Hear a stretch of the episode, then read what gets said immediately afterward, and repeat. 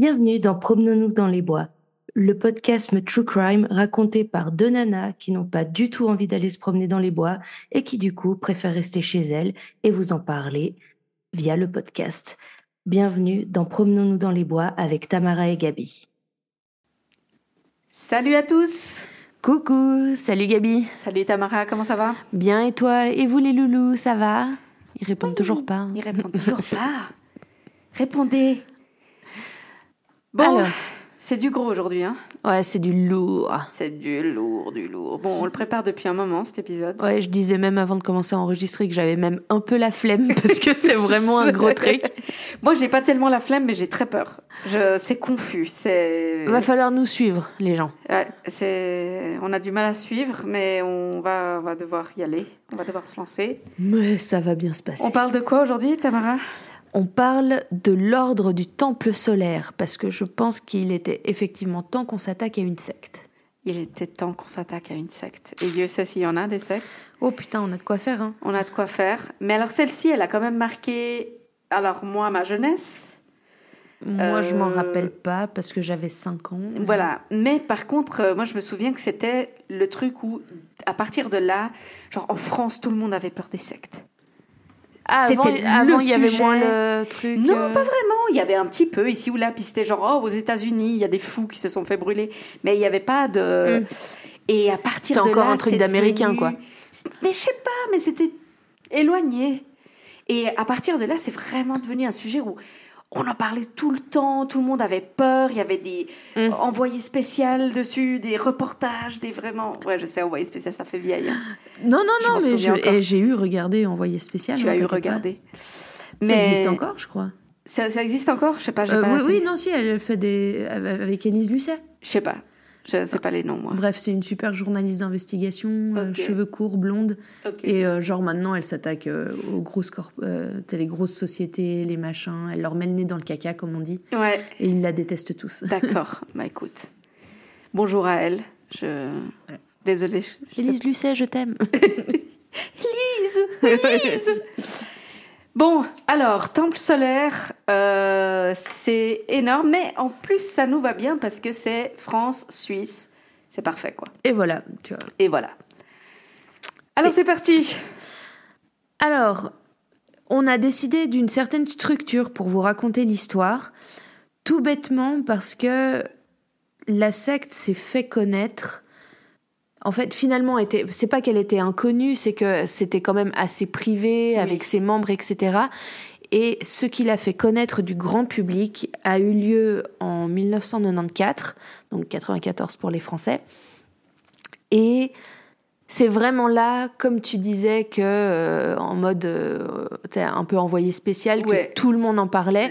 Le monde découvre. Et c'est vraiment à partir de là qu'il y a eu une enquête et que ça a été révélé au monde de, enfin, de, de, quoi ça s'agit. Hein, de, quoi ça s'agit, voilà. tout simplement. Et donc on s'est dit que c'était peut-être finalement le bon point pour commencer et en fait retracer l'origine ensuite de la secte, etc. Et donc, je pense que je vais passer la parole à Gabi, qui pour le coup est nettement plus au taquet que moi au niveau des faits purs et durs. Euh, et on espère que ça va vous plaire parce que franchement, c'est une histoire rocambolesque ouais. où euh, tu sais presque c'est typiquement je trouve le genre d'histoire où euh, la, la, réalité en impose à la à la fiction oui complètement où tu te dis c'est pas possible je veux dire si on écrivait ça comme roman ça serait un peu farfelu, quoi. Ah, mais voilà, les gens te diraient, mais écoute, jamais il se passe ça dans la vraie genre, vie. t'es bien gentil, mais tu as une grosse imagination. Voilà, et bah, là, en l'occurrence, ouais. Donc, euh, eh bien, écoute, vas-y, Gabi. Vas-y, Gabi. Vas-y, Gabi. Vas-y.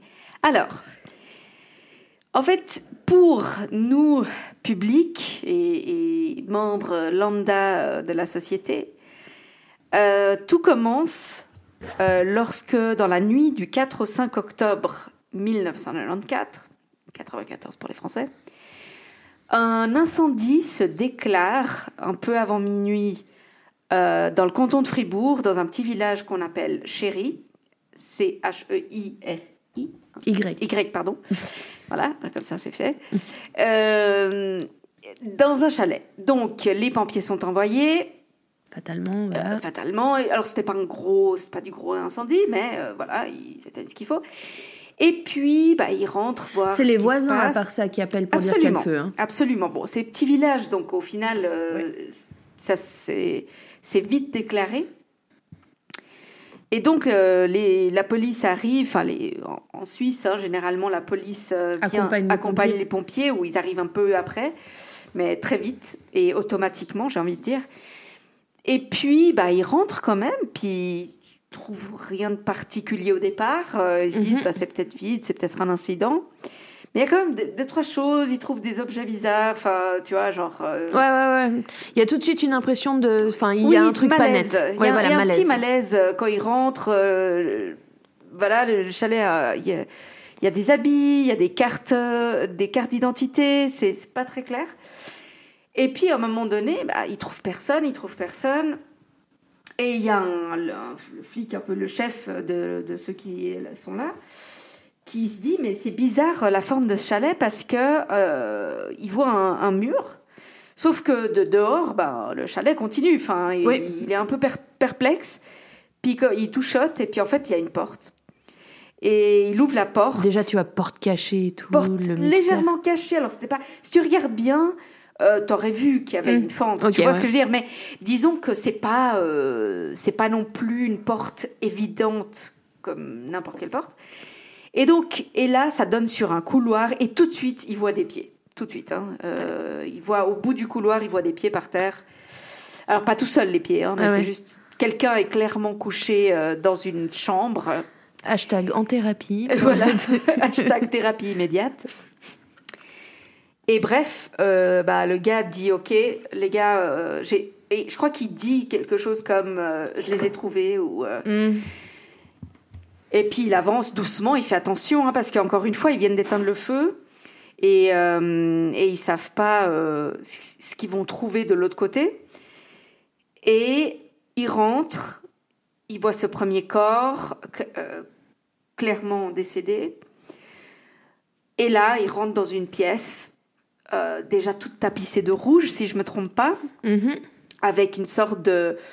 De, de, de- comment tu dirais un, truc au milieu avec une coupe dessus un, Un genre de piédestal, ouais, voilà. et puis autour, un peu en, en cercle, plus ou moins autour, plusieurs cadavres. Euh, il s'avéra qu'au total, il y en a 23. C'est ça. Donc déjà, je vous laisse imaginer 23 personnes décédées. Voilà. Et dans une pièce relativement... Disons, elle n'est pas petite, la pièce, mais pour 23 personnes, c'est pas grand. Ouais. Voilà. Et donc, il y a des personnes qui sont un peu plus en hauteur sur des marches, comme ça, euh, un couple, je crois. Et puis, en bas, euh, euh, le reste des gens. Et donc, immédiatement, il faut, faut comprendre aussi, la Suisse n'est pas habituée à ce genre de choses. hein. Clairement pas. Euh, C'est un peu comme le Japon en termes de, tu vois, crimes violents, il y en a pas tant. Non, et puis c'est- c'est en quantité surtout. Ouais, C'est ouais, c'est ouais. pas juste la violence, c'est aussi la quantité. Parce que euh, autant, euh, voilà, certaines choses aux États-Unis ou France sont très impressionnantes. En Suisse, euh, non. Même Mhm. quand il y a un meurtre absolument horrible, c'est une personne ou un couple ou tu vois. Tout à fait. Là, 23 personnes d'un coup, c'est inimaginable pour les Suisses. Alors, il y a de la cavalerie qui débarque. Euh, et ils sont vraiment, genre, trauma, hein, euh, vraiment, notamment parce qu'il y a des enfants. Oui. Euh, parmi, Ça, les, parmi les morts, il y a des enfants. Donc, tout de suite. Tout de suite- et puis, il faut, faut se dire aussi qu'à l'époque, c'est c'est pas la première pensée genre Ah, c'est une secte et ils se sont suicidés. Non. Ouais. La première pensée, c'est Mais mon Dieu, mais qu'est-ce qui s'est passé C'est ça, c'est ça. Qu'est-ce qui leur est arrivé En, en plus, ils sont habillés, euh, ils ont des capes, Ils un ont des peu, capes. euh, blanches, euh, Ouais. un peu un truc. euh, tout de suite, ça fait très rituel. euh, Exact. Tu penses plus à un truc satanique, euh, j'imagine, quand t'arrives sur les lieux puis que t'y connais rien, puis on est en, en, en 94. euh, Ou- Ouais, il n'y a pas Netflix. Hein, euh, Ouais. je veux dire, euh, c'est pas, c'est pas le documentaire euh, sur la, tu vois, sur Waco ou je sais pas quoi. Donc, euh, donc le gars, enfin, ils essayent de pas préjuger de la situation, bien Mhm. sûr, mais très vite, enfin, c'est, ils savent qu'ils ont un gros bordel dans les mains.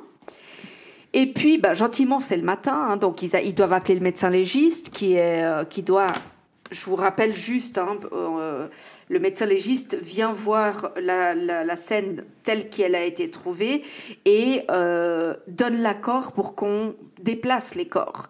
C'est ce qui est normal en tout bah cas. Oui. Donc, donc tout ça, ça prend du temps. Et donc on est déjà au petit matin, hein, pratiquement. Ouais, tu penses le temps que ça prend, puis de faire ramener la cavale. Oui, et puis tu es, dans un village fribourgeois. Hein, je, je, tiens à dire que. Non, mais rien que le temps d'éteindre l'incendie, ensuite de rentrer dans le chalet, de chercher, découvrir les corps, etc. De faire venir euh, toutes les personnes, euh, faut Bref, faut des autorisations, faut des tas de choses. Il y a des flics qui commencent déjà à interroger les voisins. Enfin, c'est, ça prend beaucoup de temps. Et juste pour dire, parce que j'avais l'info, je sais pas du coup si tu corrobores, mais que euh, en, fait, les membres, ils avaient été regroupés en deux groupes, l'un dans la ferme et l'autre dans la maison voisine. Alors, c'est qui était attenante à la ferme. Ah, alors c'est peut-être à Salvan.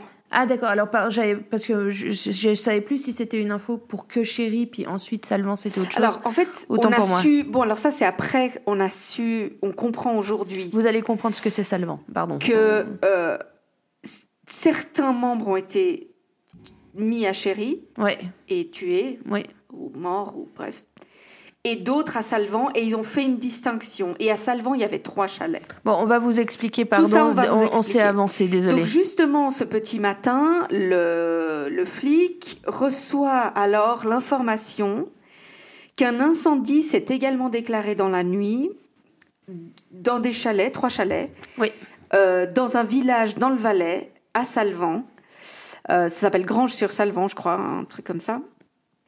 Et euh, donc, euh, bah, il se met en contact. En plus, disons que ça fait coïncidence en plus. Euh, coïncidence, sans compter que le médecin légiste est alors appelé, le même médecin légiste, hein, parce que encore une fois, la Suisse est petite. donc là, en l'occurrence, c'est c'est des, des, gros des gros dossiers. Donc c'est le même médecin légiste qui est appelé et il va à Salvan et c'est 25 corps qu'on trouve à Salvan. Voilà, bonjour. voilà, Hein, ça fait et à ce jour, je crois que c'est le plus grand entre guillemets massacre, même si c'est on en rediscutera hein, sur ce terme, mais euh, euh, de l'histoire de Suisse, si je ne me trompe pas. Ça ça m'étonne pas. Et en plus, il y a tout ce côté flippant. On, on vous disait déjà le sentiment de malaise. Euh, au-delà de fait, du fait qu'il portait des genres de capes un peu rituelles, blanches et tout ça, c'est aussi, euh, euh, à certains endroits, les corps étaient disposés en cercle, donc vraiment de manière ritualistique. Avec, euh, Certains avec des roses dans la main, d'autres avec des croix. Ça mhm. aussi, il faut... Parce que, encore une fois, c'est, on, le verra après, mais l'ordre du temple solaire, c'est un ordre qu'on appelle rosicrucien, je crois. C'est ça, ouais. Ça, c'est, tout un truc... Style templier, machin. Ouais, les templiers des, des, croisades et autres. Bref, à Salvan, ces trois chalets... Mhm. Et donc là, les gens, les morts sont répartis euh, dans différents chalets. Et puis surtout, euh, autant à Chéry, l'incendie s'est déclaré mais n'a pas euh, atteint les corps, voilà. ça a atteint uniquement une partie du chalet où il y avait personne. Autant à Salvan, c'est euh, c'est des cadavres brûlés qu'on trouve. Ouais, hein. voilà, c'est vraiment la destruction, le, Les, corps carbonisés. D'ailleurs, c'est ce qu'on disait juste avant d'enregistrer, c'est que euh, le médecin légiste et le, et le policier, d'ailleurs, disent que qui, les Suisses disent que euh, autant Chéri, c'était une scène très calme, très malaisante, mais très calme euh, où des corps étaient en cercle, euh, tous décédés, avec un, un, un sentiment de, de, de, de, paix, un petit peu, on va dire ça comme ça. Et autant Salvan, c'est vraiment la destruction. Déjà, les corps sont pas tous ensemble. Alors, il y en a ceux qui sont ensemble sont en cercle, bien sûr, mhm. mais d'autres non. D'autres sont retrouvés euh, dans des pièces euh, adjacentes.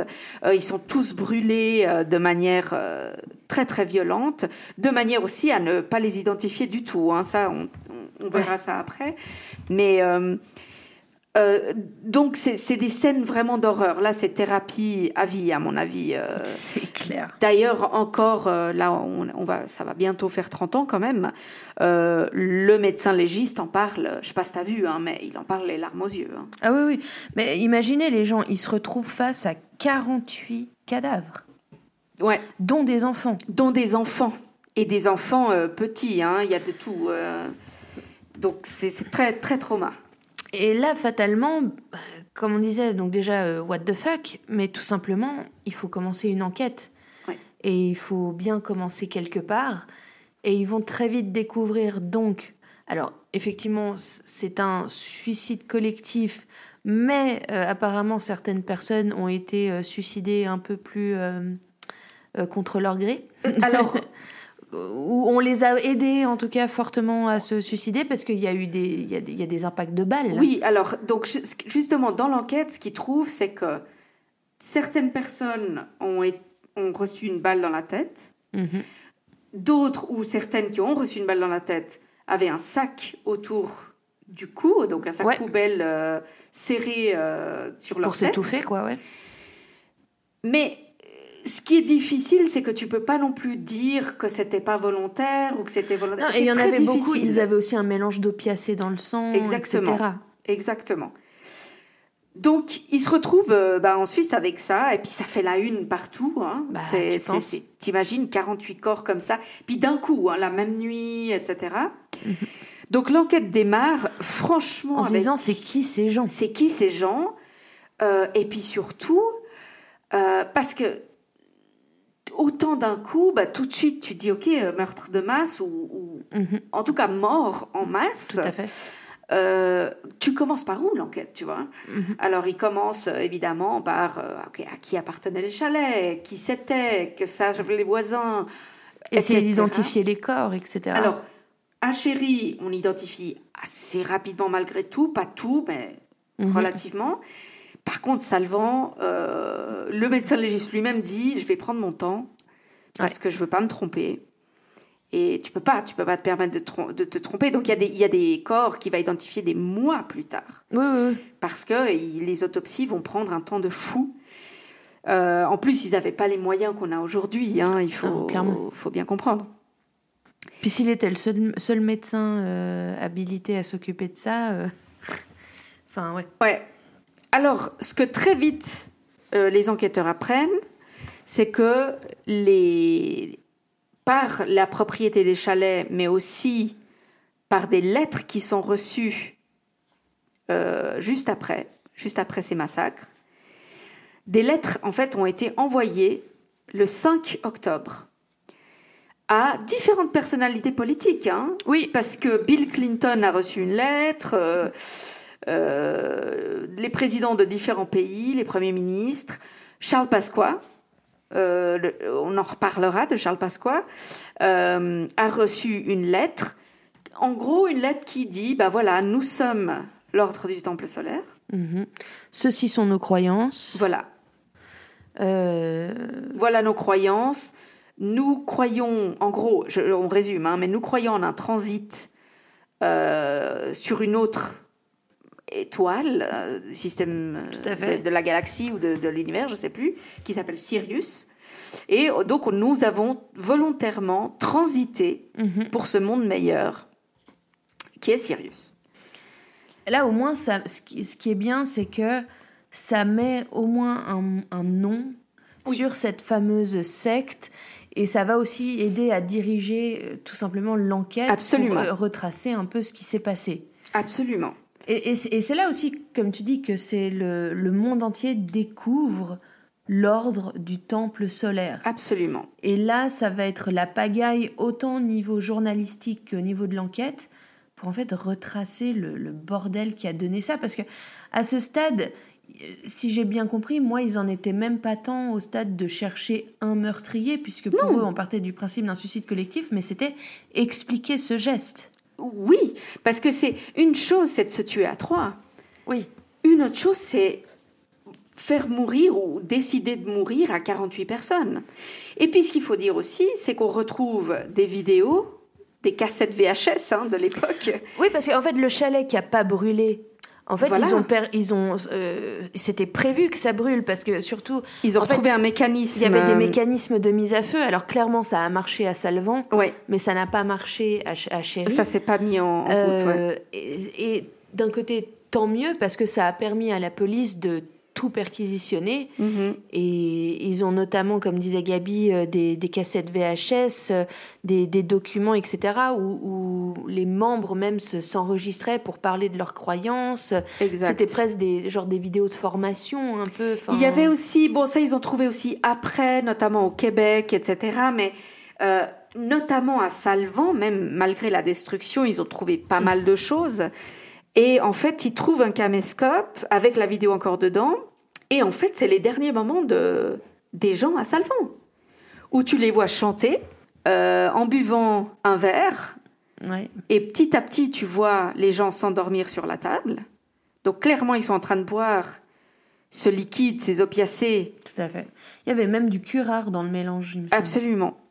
Et tu les entends ch- chanter euh, Chevalier de la table ronde, hein, je, si je me trompe pas. Tu, Ouais. tu te souviens de cette vidéo? Je suis... Chevalier de la table ronde, goûtons voir si le vin est bon. Ah, euh, ouais. C'est horrible tu viens de déclencher euh, une vague de... de souvenirs. de souvenirs euh, d'enfance, ouais. Ouais, voilà. Alors, tout ça se passe un tout petit peu en même temps, j'ai envie de dire. hein. En Bah. termes de timing, tout, tout est un peu parallèle. En tout cas, tous les incendies et les 48 morts, c'était tout le même jour, la même nuit, enfin, Voilà. sur les deux jours. Et puis, on apprend, mais un, pratiquement le jour d'après, hein, Ouais. on apprend que quelques jours plus tôt, il y a eu un massacre Mhm. similaire Mhm. au Québec. Tout à fait. Très précisément dans un endroit, une ville ou un village qui s'appelle Morin Heights, au Québec, le 30 septembre 1994. Ouais. Euh, et on y trouve, Un couple avec leur bébé, de deux mois seulement. ouais, avec leur bébé et, euh, et deux autres personnes, donc ils sont cinq, euh, pardon, quatre adultes, un enfant, morts dans des circonstances très similaires. Donc Et là, on se là- dit, putain, en plus, ça traverse euh, l'Atlantique, quoi. Exact. Ça traverse l'Atlantique. Et puis, ce qu'il faut savoir aussi, c'est que ce qu'ils trouvent à Morin Heights est d'une violence. Oui, apparemment, c'était un bain de sang. hein. C'était un bain de sang. C'est-à-dire, autant les adultes sont morts dans des circonstances similaires, euh, balles, euh, sac autour de la tête, etc., autant le bébé s'est fait massacrer, mais d'une... C'est un truc Ouais, ouais. absolument ignoble. On va pas forcément parler, on, expliquera après le pourquoi, mais euh, et encore, je sais pas s'il y a de, de, de raisons, enfin, valables à ce genre de choses. Non. Et donc là, on commence à faire des liens, parce qu'évidemment, les gens qui se sont retrouvés à Morin Heights, on sait qui c'est, on les a identifiés. Et puis, bah, ils faisaient partie du temple solaire. Et comment on découvre ça? Tout simplement parce qu'ils étaient dans, euh, dans un certain chalet, enfin en tout cas une certaine maison, qui, on va le découvrir, appartenait à un homme qui s'appelle qui s'appelle Joe, enfin Joseph, mais Joe Dimambro. Dimambro, et qui en fait est un des fondateurs de l'ordre du Temple solaire. Et donc, qui est ce Joseph Dimambro, Tamara? Alors, Joe Dimambro, c'est c'est vraiment un personnage central dans cette affaire. Il est né en 1924 à Grenoble, donc en France. Et à la base, c'est un ancien. En fait, le mec a un peu tout fait, j'ai l'impression. J'ai vu des infos comme quoi il était informaticien. Dans d'autres, j'ai vu qu'il était bijoutier. est- Ouais, je crois qu'ils ont retenu bijoutier dans beaucoup de. Toujours est-il que euh, c'est un, c'est un, c'est un lascar un peu spécial. Ouais. Il est même euh, condamné à six mois de prison pour escroquerie. euh, c'est comment dire Et en plus, si vous voyez des photos ou des vidéos de lui, le mec est spé. Il est, soyons très honnêtes, il est pas beau gosse du tout. Non. Il fait même- il est petit, un peu, euh, un peu ouais, Puis, trapu. puis il est moche. il, est, il est vraiment pas beau. Puis euh, franchement, les années 80 lui ont pas fait du bien après, tu vois. Mais Non, avec le molette et puis. euh, enfin, tout ça pour dire que donc il est né en 1924 et déjà dans les années 50, donc quand il a, euh, il la est dans la vingtaine, hein. trentaine, il commence à s'intéresser à tout ce qui est euh, euh, justement, je vais pas dire ouais spiritisme, si, mais si, mais aussi spiritualité Oui. euh, pour aller plus loin, euh, tout ce qui est un peu ésotérique, euh, Je pense que c'était aussi une façon de se rebeller contre la, la, la- un peu la bonne société, ce qu'on attendait de toi, tu vois. C'est bref, s'intéresser à tout ce qui fait un peu euh, sorcier, sorcière, euh, outre-monde, euh, de- des croyances de ce type. Et alors, est-ce que justement, finalement, il a, cherché à compenser son physique très disgracieux il développe en fait un fort charisme. Il se rend compte qu'il est très fort pour parler aux gens. Apparemment, il était quand même assez érudit en termes de philosophie. Il avait beaucoup lu. Il paraissait cultivé en tout cas. Absolument, ouais. Et ça lui a permis de se rendre compte bah, qu'il avait de l'influence sur les gens. Ouais. Et justement, il traînait déjà un peu dans tout, comme je le disais, dans tout ce qui est spiritisme, etc. Pourquoi Mais ces idées-là vont l'amener à faire partie du SAC, qui est une euh, service d'action civique, qui a été fondé par Charles Pasqua, qui était un homme politique français. Mais en tout cas, à la fin des années, 5 des années 60, euh, en tout cas, non, il devient membre et responsable en fait d'une loge, parce qu'on appelle ça en général euh, une loge au sein Mhm. des, euh, pas forcément que des sectes hein, d'ailleurs, parce que je regarde les francs-maçons, c'est pas une secte, c'est pas reconnu comme une secte, et puis on parle bien de loge, qui s'appelle en fait l'Anticus Mysticusque Ordo Rosae Crucis, Euh, Amen et tout ça. c'est la mort. C'est la Morque, à Nîmes, en France. Et en gros, ben, c'est euh, c'est censé plutôt être un endroit où on va pouvoir librement parler de spiritualité, on va pouvoir s'entraider. Euh, c'est vraiment ça à la base. Il n'y a pas ce côté euh, mystique du euh, suicidons-nous tous ensemble. Et donc ça, c'est juste déjà rien que début des années 70. Et là, Gabi, justement, il y a un autre truc en commun qui arrive à ce moment-là et ça va donner plus tard l'OTS. Voilà, donc en fait, euh, comme, euh, comme euh, Tamara l'a expliqué, Jody Mambro s'intéresse à, et commence à pratiquer réellement le spiritisme et puis, et puis des choses comme ça. Ce qu'il faut dire aussi entre parenthèses, et, disons, on peut, on peut se dire, ah waouh, il, il lisait des livres, etc. Ce qu'il faut dire aussi, c'est que à cette époque-là, les gens qui s'intéressent au spiritisme, qui s'intéressent un peu à cet aspect ésotérique, c'est plutôt des gens d'une certaine classe sociale et, Mm. et des gens qui ont un certain de certains moyens financiers. Donc je pense que Jody Mambron, en bon escroc qu'il est, Ouais. euh, il est manipulateur, il sait très bien parler dans ce sens-là, il sait, il sait comment, comment s'y faire pour vendre le petit truc, tu vois. Euh, Et, et d'ailleurs, juste pour euh, la dernière info que j'ai oublié de donner, et ça c'est assez drôle pour euh, bah, les gens de la région parce que ben parce que nous on vit juste à côté. ouais. Euh, ils fondent justement au début des années euh, 70 à Collonges-sous-Salève le centre de préparation à l'âge nouveau.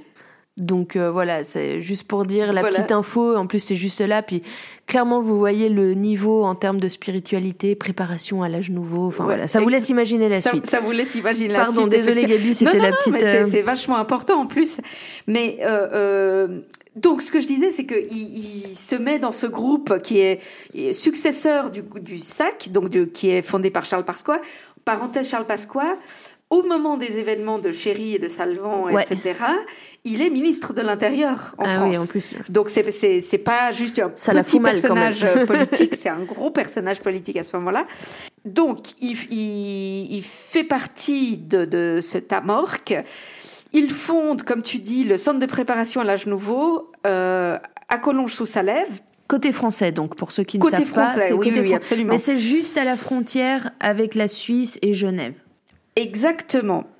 Et donc, à ce moment-là, vu qu'il est juste à côté de Genève, il s'intéresse un peu à la région et à ce qui se passe à la région.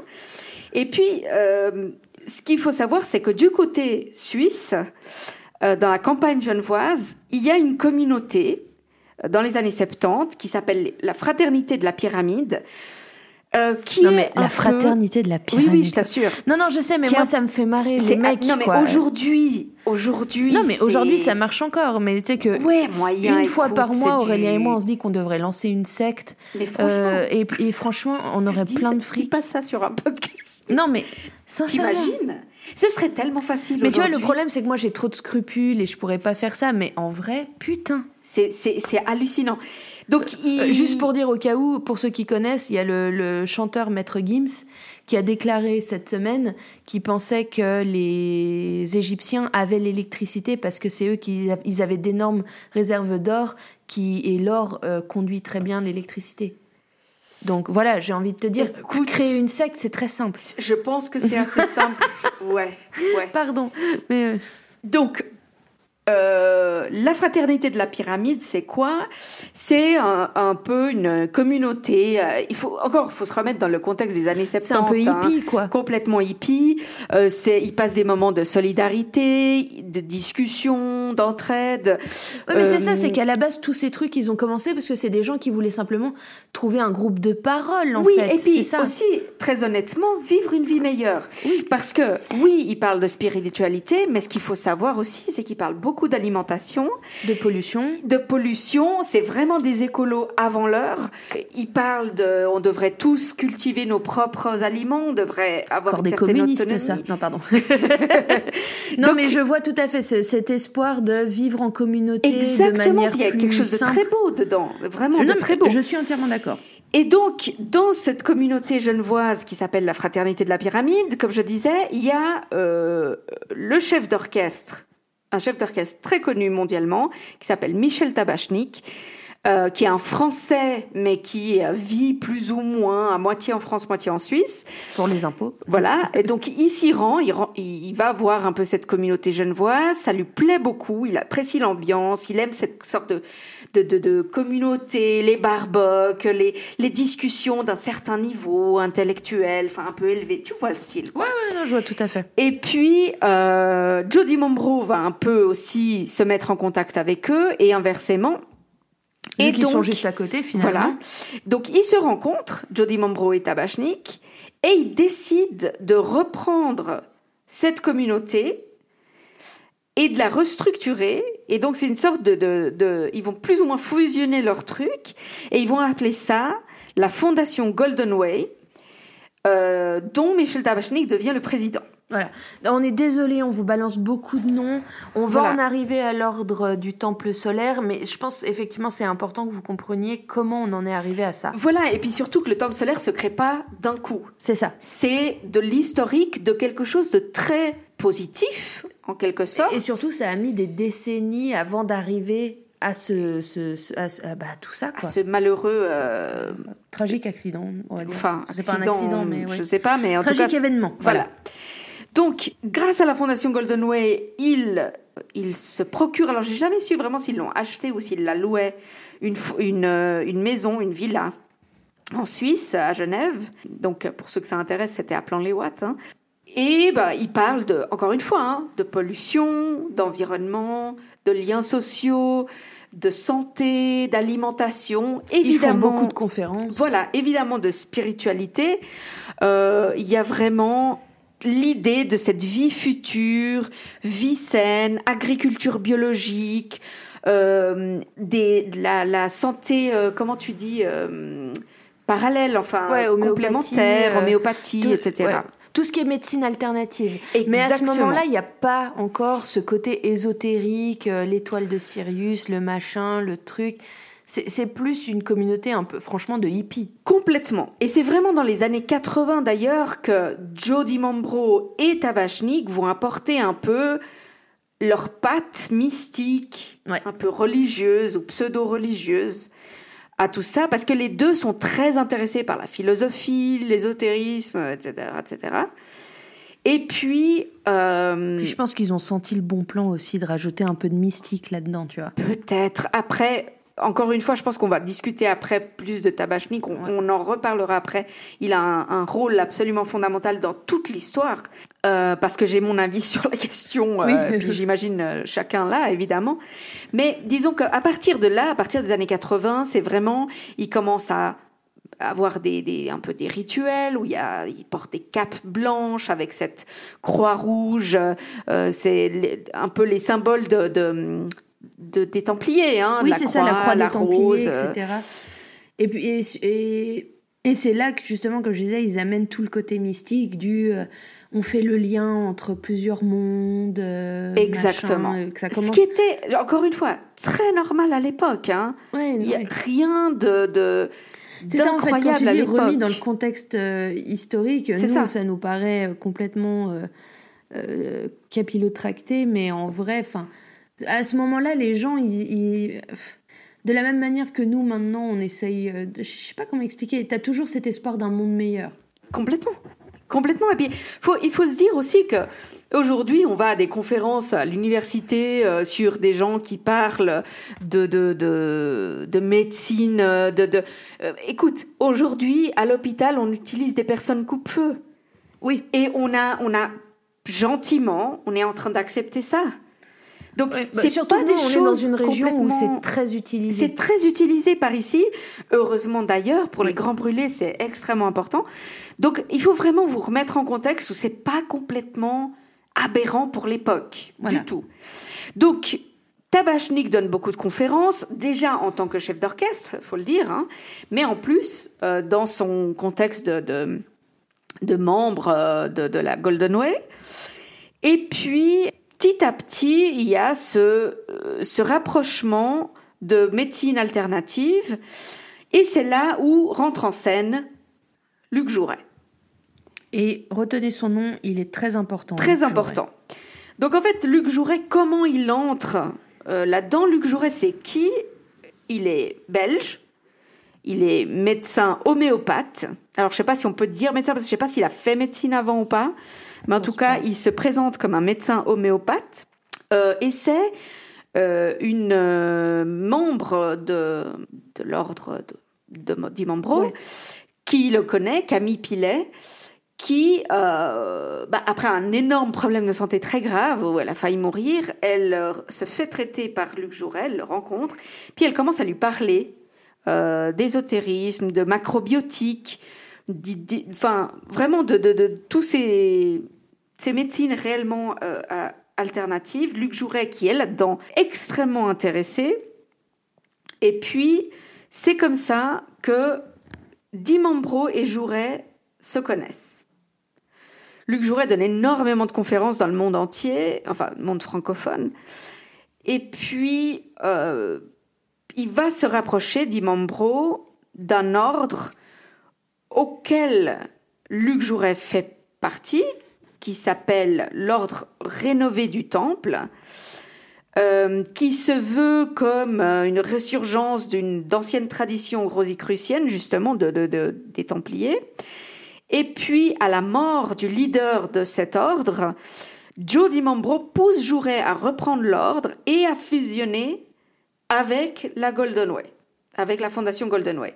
Et c'est là qu'en 1984, la fondation Golden Way et l'ordre international chevaleresque de tradition solaire fusionnent pour donner naissance à l'ordre du temple solaire. Donc, encore une fois, on vous a donné beaucoup de termes, comme disait Tamara, c'est beaucoup d'infos, mais c'est vraiment pour que vous compreniez que, ça vient de décennies de traditions euh, diverses et variées chrétiennes, euh, et que donc, on, quand le temple solaire, l'ordre du temple solaire est créé, il est créé déjà avec énormément de membres, avec des centaines de membres. Ouais. Euh, je crois qu'ils en ont, au- à la plus belle époque, ils en ont compté environ 600 euh, dans le monde entier, je crois, de membres. Ouais. Et vous savez, on vous parlait justement de euh, d'Imambro. Alors le fait, lui, par exemple, avait effectivement que, ce que j'ai appelé un physique disgracieux, mais avait malgré tout beaucoup de charisme. Et on pense euh, que ce qu'il a vu en Luc Jouret, c'est qu'en fait, Luc Jouret, c'était l'inverse. En... Alors, non, il savait très bien parler, il est il... bel orateur, mais surtout, il, il était, il était beau garçon. Il était beau garçon, ouais. Euh, alors, il est plus jeune, il a 20 ans de moins que, que Jody Mambro, voire même plutôt 30 ans quasiment, parce qu'il est, né, euh, il est né en 47, Luc oui, Jouret. donc 25 ans en tout cas, plus jeune.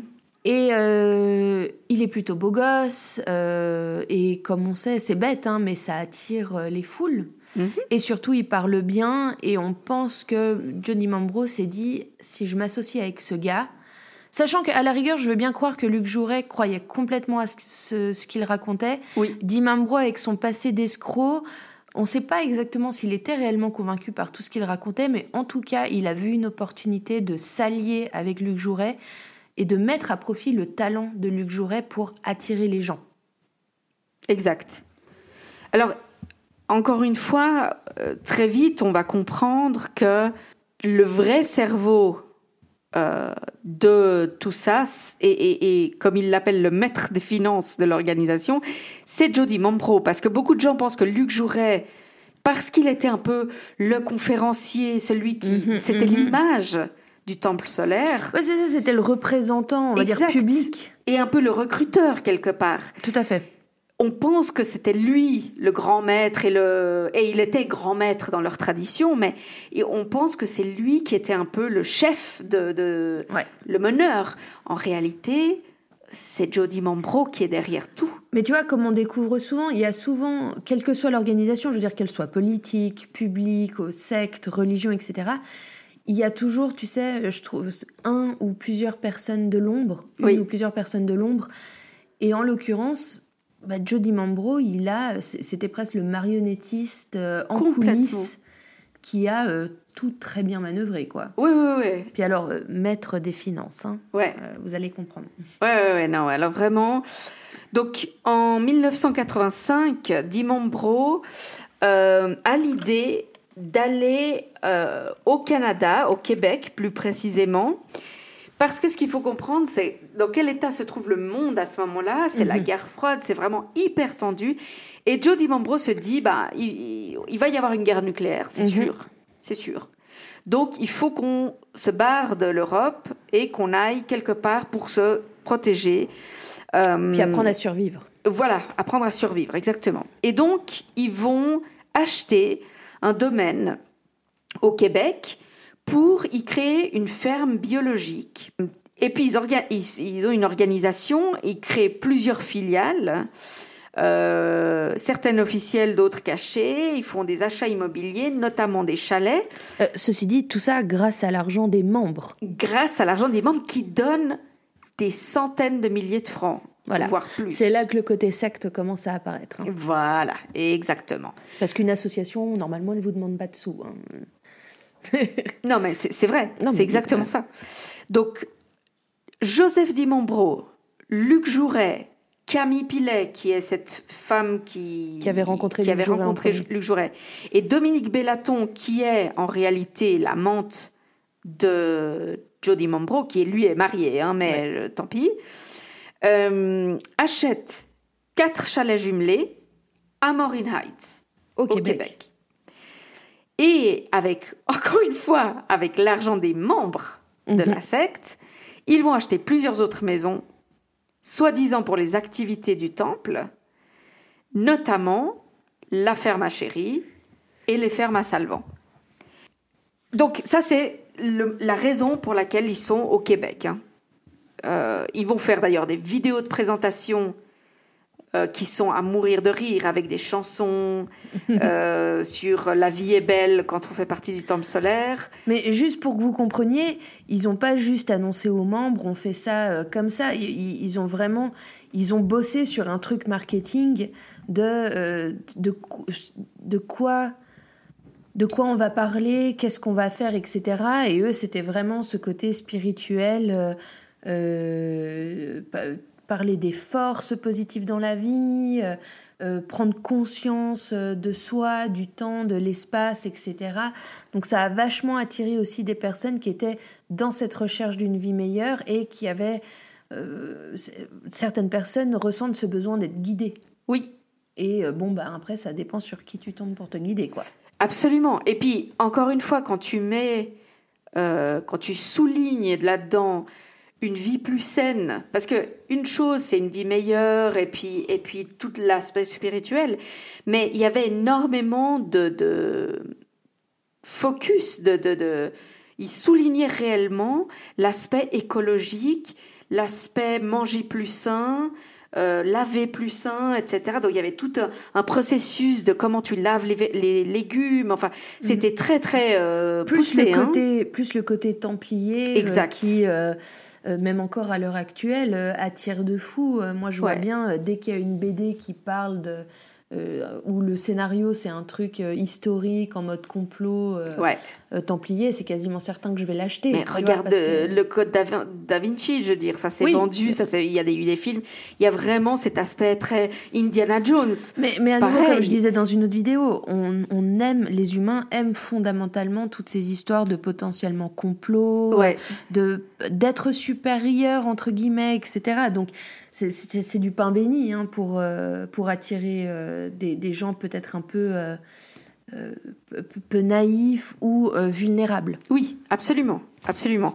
Et puis donc, à ce moment-là, à peu près dans ces années-là, donc 85-86, Dimambro demande à Tabachnik, qui est encore membre, mais qui est, voilà, lui, Tabachnik, il est chef d'orchestre, il a franchement énormément de boulot à côté, donc Oui, il Pour fait des lui, tournées dans le monde entier. c'est à côté, quoi, c'est son hobby. Et il lui demande de d'écrire euh, des livres de spiritualité, de philosophie, euh, parce que il faut dire, Tabachnik est extrêmement porté sur la question. Il est très intelligent, il écrit très bien. Et c'est la question aussi de donner une direction, un ordre, euh, comment, comment ça s'appelle? Une ligne euh, Directrice. directrice, voire li- limite une ligne éditoriale Oui. à la, à la secte. Absolument. Qui à ce moment-là n'est pas vue comme une secte. À nouveau, nous on l'appelle une secte parce que bah, on sait les événements qu'il y a eu. Et secte, il y a forcément ce côté euh, bah, négatif du mot. Oui. Mais à l'époque, c'est pas du tout vu comme une secte. Eux-mêmes, en tout cas, ne le voient pas En- comme une de- de secte. ils le voient comme un mode de vie. Et puis, euh, voilà, donc ce qu'il faut savoir, c'est ces écrits euh, seront nommés les archers. Et il y en a 21. Ils sont tous écrits par Michel Tabachnik euh, et il a complètement dit, hein, c'est pas un secret du tout. Il s'est beaucoup inspiré de textes parce qu'il a hérité toute une bibliothèque de son père qui était aussi très portée sur l'ésotérisme et la spiritualité. Et de l'aveu de tout le monde, c'est des textes extrêmement compliqués que personne ne comprend. Très honnêtement, je suis pas sûre que Tabachnik comprenne lui-même ce qu'il écrit. Mais donc, voilà. C'est l'occasion de donner des conférences. C'est l'occasion de donner des conférences. Et puis il y a ce côté, c'est con, mais euh, je sais pas, je vois, j'ai l'impression souvent dans. Parce que j'aime beaucoup les histoires de sectes, etc. Euh, Justement, comme tu dis, finalement, le truc peu compréhensible par les membres. Je tiens à rappeler à la base que euh, la religion catholique, euh, les messes de base étaient en latin, Oui. alors que personne bitait le latin Ouais. et que ça a été vu comme une monstrueuse hérésie, typiquement quand euh, le, le- le protestantisme, Ok. où eux, un de leurs trucs, c'était que la messe soit dans la langue où tu es, du Oui. pays où tu es. Ce qui a une certaine logique. Mais qui est complètement que- logique à part ça. Mais tout ça pour dire, je, je partais sur Ouais. une idée fixe que ce fait de ne pas être entièrement compréhensible Mhm, mhm. euh, auprès de tes euh, fidèles, il y a un truc qui leur fait se sentir con et qui rapporte l'idée, enfin qui, qui, qui- comment dire, qui, euh, Qui qui, insiste sur l'idée qu'ils ont besoin de toi pour leur expliquer la vérité. Oui, absolument. Et c'est pour ça, typiquement, que bah, les prêtres catholiques, euh, tout ça, se sont insurgés parce qu'en gros, ils voulaient que les gens aient besoin d'eux. Ouais. Et au contraire, par exemple, le protestantisme, de base, partait sur une idée de vivre ta religion sans forcément avoir besoin d'un intermédiaire pour être avec Dieu. Voilà. Euh, ce qui était vu comme euh, voilà mais tout ça pour dire que pour moi il y a vraiment ce truc du vous avez besoin vous comprenez rien c'est normal vous n'êtes pas assez avancé Exactement. vous avez besoin de nous, suivez nous, donnez-nous des sous, venez vivre avec nous, faites euh, X, Y, j'en sais rien, mais voilà, vous avez besoin de nous. Exact. Juste pour revenir une seconde à l'enquête. Oui, oui, c'est vrai. Donc, l'enquête avance. Elle avance lentement, hein, à tout ça. Mais ils ont déjà retracé tout ça. Nous, ce qu'on vous raconte, c'est vraiment comment ils ont retracé aussi l'enquête. Voilà. Et euh, moi, ce qui m'a beaucoup impressionné à l'époque, et, et surtout aujourd'hui en recherchant, on a beaucoup lu et, et- et vu avec euh, Tamara, évidemment, mais c'est à quel point les journalistes vont être fondamentaux C'est clair. dans l'enquête. Notamment, euh, je me permets de le dire, Oui, oui. TF1 a fait, ça a été, alors je ne sais pas de quand date réellement le, le reportage, mais ça a été en tout cas diffusé l'année dernière, Mhm. et vous pouvez le trouver en replay sur le site de TF1. Ils ont fait une- L'enquête impossible, ça s'appelle, je crois. Voilà, hein. et c'est sur quatre gros épisodes. Ouais. Ils, ils ont retracé l'enquête des journalistes, Exact. finalement, parce qu'il y avait notamment des journalistes de TF1, etc.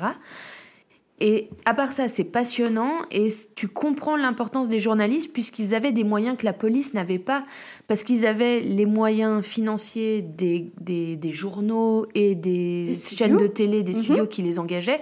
Ils ont pu voyager et surtout, ils ont pu aller fouiner et poser des questions que peut-être la police n'avait pas le droit de poser. Absolument, parce que la police répond quand même à un code euh, et- Éthique, et, etc. et- et des lois très strictes.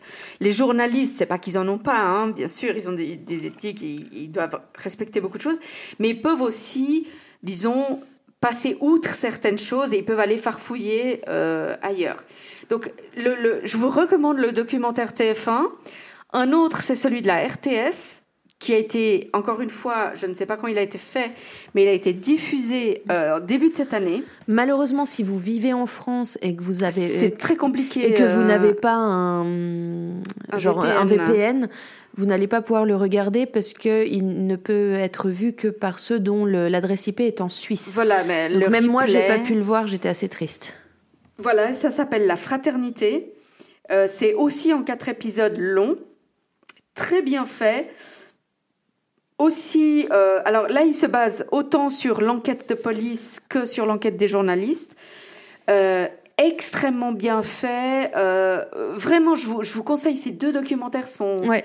Non Ils mais tu sais que beaucoup, ça fait un moment que je veux un VPN, mais genre la limite j'étais à deux doigts. Allez, je vais chercher un code chez un YouTuber que je regarde pour avoir une réduction, puis aller me regarder le truc de la RTS. Oui, mais vraiment, c'est, c'est, ils sont excellents. Ils se recoupent beaucoup, évidemment, mais si vous voulez un, un overview de, de, de- enfin, un- un- une vision d'ensemble de ce qu'est ce dossier, c'est vraiment, je vous- ce seraient les deux, les deux documentaires que je vous conseille. Un autre que j'ai vu plus court et qui qui est pas mal, très résumé, mais pas mal Ouais. du tout, c'est celui de Carl Zero. Ah, il en a Euh, fait un? Il en a fait un. Ah, j'aime bien. Je... Alors, il y a quelques toujours un années peu déjà. sensationnaliste ce qu'il fait, mais, euh, mais mais, j'aime bien quand Là, même. ça va, parce qu'en plus, il est à Chéri, il est à Salvan, euh, il est vraiment... euh, Ah, je vais regarder. il, est, il est pas mal, c'est beaucoup plus résumé, euh, parce que c'est évidemment un épisode, Ouais. mais euh, c'est c'est pas mal du tout. C'est pas mal du tout. Donc, l'enquête, à ce moment-là, bah, elle avance un peu plus au rythme des journalistes qu'au rythme de la police, malheureusement. Mais elle avance. Euh, la grande question que tout le monde se pose, euh, à partir du moment où on a identifié que c'est le temple solaire, on a identifié ce qui était en train de se passer, suicide collectif, et il y a un peu des, là encore des, des, des gens, surtout de la police, qui s'énervent parce qu'ils veulent pas parler de suicide collectif, mais de meurtre, euh, etc. Bah, parce qu'en fait aussi, euh, euh, autant les adultes, j'ai envie de dire, euh, pas que tu t'en branles, mais tu vois ce que je veux dire, mais les enfants, c'est forcément un meurtre. Oui, oui, c'est ça, le, et c'est la grande problématique. Hein, c'est, c'est à quel point. euh, Et, et, et ils partent du postulat que, imaginons, parce que comme on, dit, comme, comme on vous le disait au début, certaines des personnes qui ont été retrouvées euh, décédées dans, en Suisse euh, avaient notamment euh, parfois de- des balles qui ont été tirées dans la tête. ouais. Alors, ça ne dénotait pas forcément de violence, dans le sens où les gens n'avaient pas l'air de s'être forcément débattus, c'était juste, bah vas-y, comme ça c'est fait. Et puis Mais- surtout parce qu'ils avaient pris des barbiturates, je veux dire, ils étaient Oui, oui. endormis, et je pense qu'il y avait un côté beaucoup plus définitif dans l'acte de Tout à tirer une fait, balle. mais dans- oui, comme ça on est sûr. On est Mais sûr. Le truc, c'est que, quand bien même, les familles des victimes crient au meurtre, puisque pour eux, il y a eu abus de personnes vulnérables Oui. menant à la mort, et donc, euh, d'une certaine façon, un meurtre. Voilà, donc là, là c'est, vraiment une grosse discussion. Hein, euh, euh, Ouais, ouais, ça- c'est c'est qui plus... se crée euh, parce que là, on, euh, il faut voir la chose de différents angles, et puis selon comment tu la vois, bah, évidemment, Et il y a l'angle légal, tout bêtement. il y a l'angle euh, légal, il y a le meurtre, il y a à quel point tu es conscient que c'est ce qui va t'arriver. mhm. Alors, si tu es conscient, bah, quelque part, c'est un suicide. Euh, pas, même si c'est de la main d'un tiers, mais ça reste un suicide. Oui, mais mais, en regarde, même temps, de- si tu es une personne vulnérable, Voilà. est-ce que c'est réellement une décision que tu as prise? Sauf qu'en 94, les lois étaient pas les mêmes. Parce que à l'heure actuelle, en tout cas en France, imaginons euh, malheureusement, euh, imagine un jeune euh, commet un suicide et on découvre que c'était notamment dû à du harcèlement. Mhm. Les personnes qui l'ont harcelé sont à l'heure actuelle euh, poursuivies. Absolument. Et- et pour- alors je ne sais pas dans quelle mesure on va dire pour meurtre, mais en tout cas pour euh, c'est- aggraver l'état de santé de quelqu'un qui mène à À un mort. suicide, à sa mort. Ouais. Donc Absolument. mais, mais effectivement, les lois évoluent avec le temps et en fonction des circonstances. Et à l'époque, elles n'étaient peut-être pas celles-ci. Il faut, il faut voir, et puis après, c'est aussi de comment les gens en parlent. hein, parce qu'une chose, c'est les lois, mais après, c'est comment les gens euh, en parlent et comment les journalistes en parlent. Et donc, l'enquête avance, finalement, et, et la grande question, c'est est-ce que, où sont Luc Jouret Ah oui. et Jody Mambro, et est-ce qu'il y aura un autre massacre? Euh, Donc, tout le monde est un peu euh, en train d'attendre. C'est c'est vraiment le- le- le- la grande question.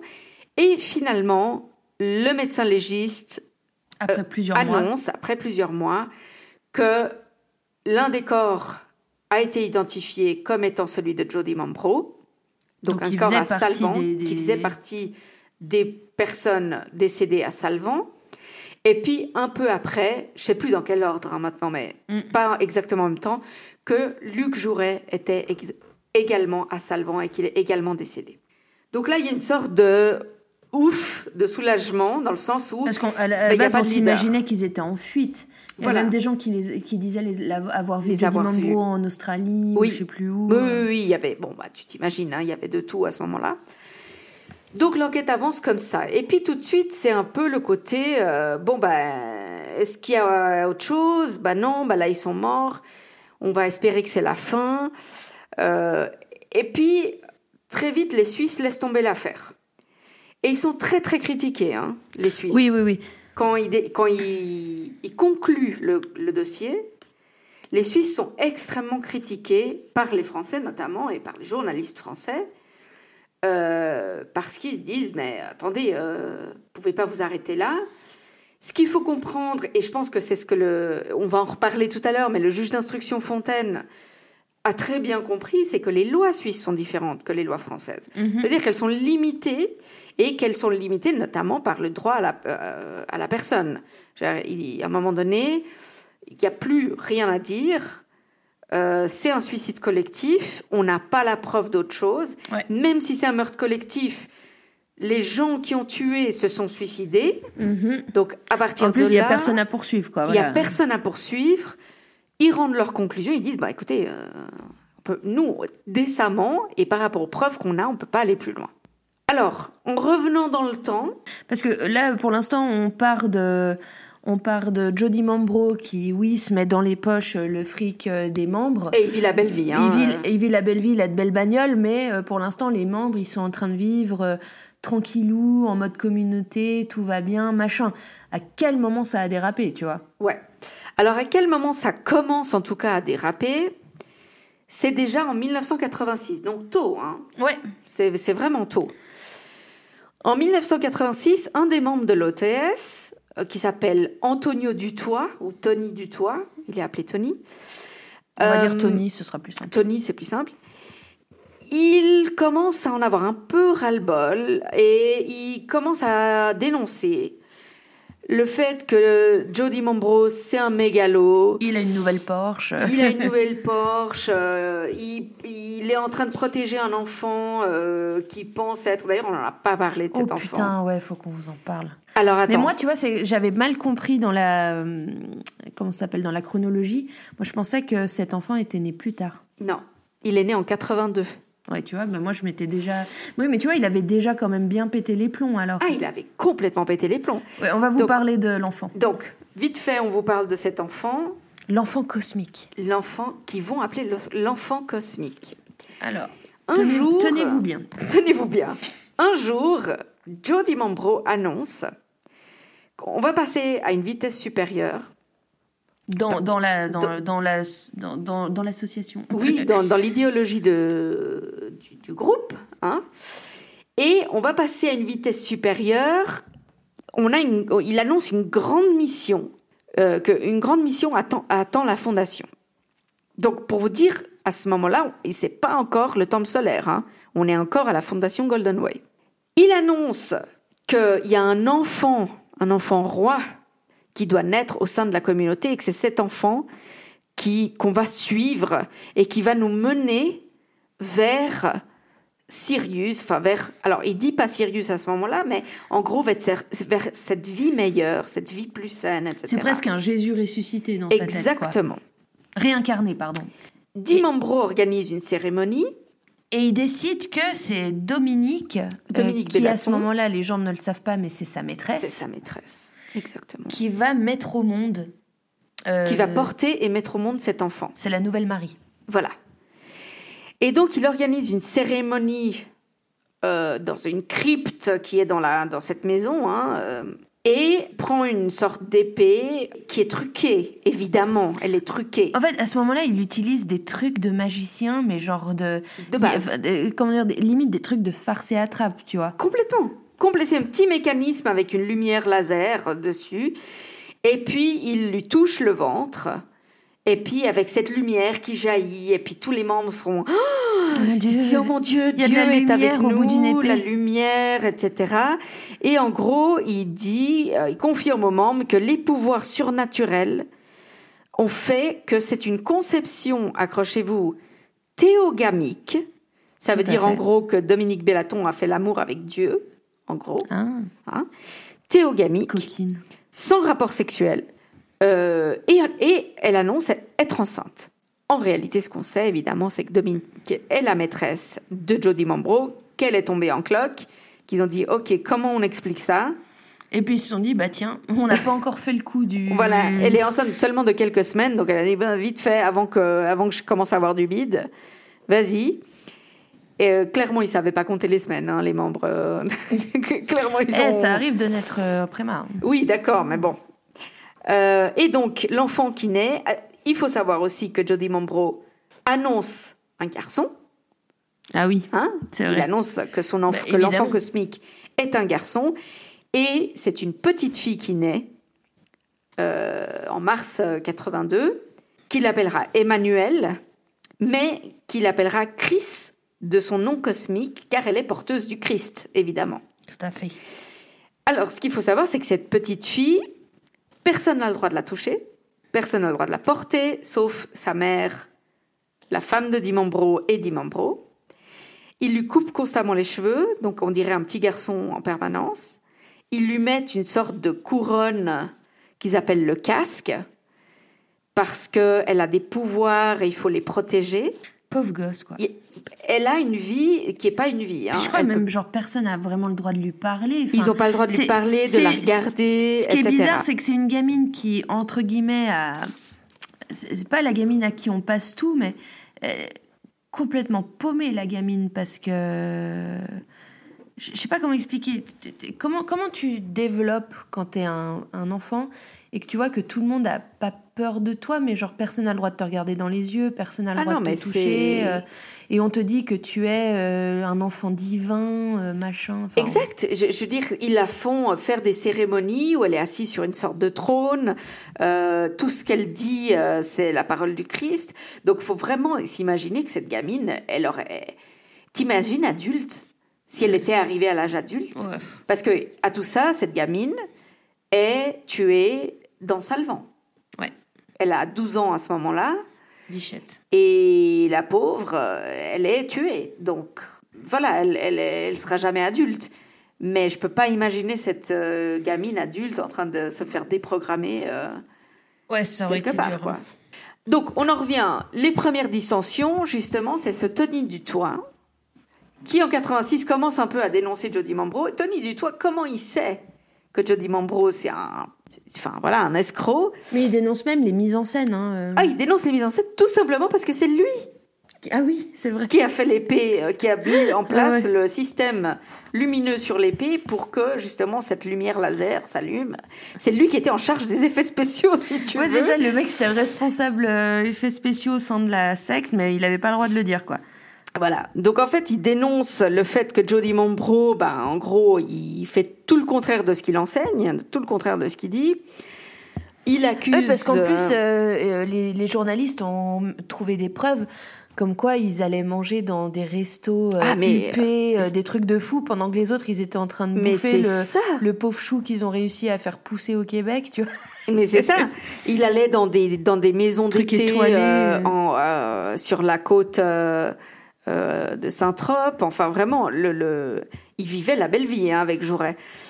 Euh, et puis, surtout, euh, du toit, il commence à dénoncer les malversations, l'abus de l'argent, les propriétés qui et les fondateurs qui se refusent rien, voitures de luxe, villas, voyages. Euh. Et puis, assez- bah, ça va assez loin. Donc, Jody Mambro, il, comment, il dit, non, il promet de restituer les sommes demandées. Mais ben, les gens commencent à démissionner de, l'OTS. Et à ce moment-là, euh, Jody Mambro, il, vraiment, il est emprunté hein, à tout ça parce que je pense qu'il s'y attendait pas. Il s'attendait pas à ce que ça aille aussi loin et aussi mal. Il vend la maison, donc ouais, il l'avait acheté en fait. Il vend la maison de Genève, donc de, au- à Plan-les-Ouates. Ouais. Euh, et puis, il garde près de lui uniquement ses- les membres les plus proches, les vrais, les durs de durs, ceux qui Ouais. croient vraiment. Vraiment. Et puis, les autres se font petit à petit jeter, ils sont plus mis au courant de ce qui se passe dans le dans euh, l'ordre. Et, euh, et donc, c'est un peu ce qui se passe dans la fin des années 80. C'est ça. Dans les années 90, Luc Jouret, qui a complètement abandonné sa profession hein, à tout ça. Ah bah, à mon avis, tu gagnes plus comme chef de secte que euh, homéopathe. Ah, hein. mais de toute façon, et puis il donne énormément de conférences sur le développement personnel, il- même, même des trucs corporate, hein, il va Ouais, dans les ouais, ouais. entreprises et tout, euh, dans les universités, dans les banques, euh, surtout au Québec, mais aussi en Suisse, en France, en Belgique. Euh, Dimambro commence à se dire, il va trop parler de nous au public, j'aime pas ça. Euh, on est en train de perdre le côté euh, communautaire. Il est, Mm. il veut, il, il va trop parler. Et c'est là un petit peu où moi j'ai mon avis sur la question, qui est que je pense personnellement que Luc Jouret y croyait vraiment. Ah oui, mais je suis persuadée Je, qu'il je y croyait. pense hein. que Luc Jouret avait vraiment la véritable croyance de ce monde meilleur, de cette spiritualité. euh, C'était un vrai chrétien, un vrai. euh, je, je pense qu'il il avait moins l'esprit escroc de Dimambro. Oui, ça l'a pas empêché de manger dans des restos étoilés On est et bien d'aller d'accord. euh, à Saint-Tropez. On est hein. bien d'accord. Mais je pense que, Mais que il était, Jouret, il croyait vraiment. était complètement sous l'emprise de Dimambro aussi. donc, Complètement. Complètement. Donc finalement, Jouret abandonne même ses activités de, de, de conférencier et il devient une sorte d'appendice de Dimambro. hein. Il est complètement dépendant de lui. Euh, il va même vivre à Salvan dans le chalet de Dimambro, donc euh, c'est dire. hein. Dimambro va de plus en plus se réfugier dans les chalets au Valais mhm. avec sa petite corde de, de dur de dur, qui euh, sont bah, Camille Pilet, Dominique Bellaton, sa femme, Jouret. À tout ça, je regardais un documentaire qui disait que Jouret était de plus en plus déprimé, euh, de moins en moins heureux, et, et que tu le voyais vraiment, euh, il vieillissait de Bah, il 10 était ans euh, chaque année isolé, complètement fait. isolé. C'était un gars qui, qui était très bon orateur, donc il aimait aller parler, il aimait aller discuter avec les gens, et là, il se retrouve vraiment très, très isolé finalement. hein. Oui, oui, oui. Donc, confronté euh, vraiment à une tonne de critiques, à des démissions euh, sans fin, Dimambro, il commence à prêcher le transit. Il se dit, il faut changer de, changeons de- d'approche. Changeons d'approche. Euh, clairement, un de ces quatre, je vais me retrouver en tôle. Moi, je pense qu'il s'est vraiment dit ça. Bah, Surtout qu'il avait, comme on le disait, déjà fait de la prison pour escroquerie. déjà fait de la euh, tôle. Et donc, il commence à prêcher le transit vers une autre planète, euh, Sirius en l'occurrence.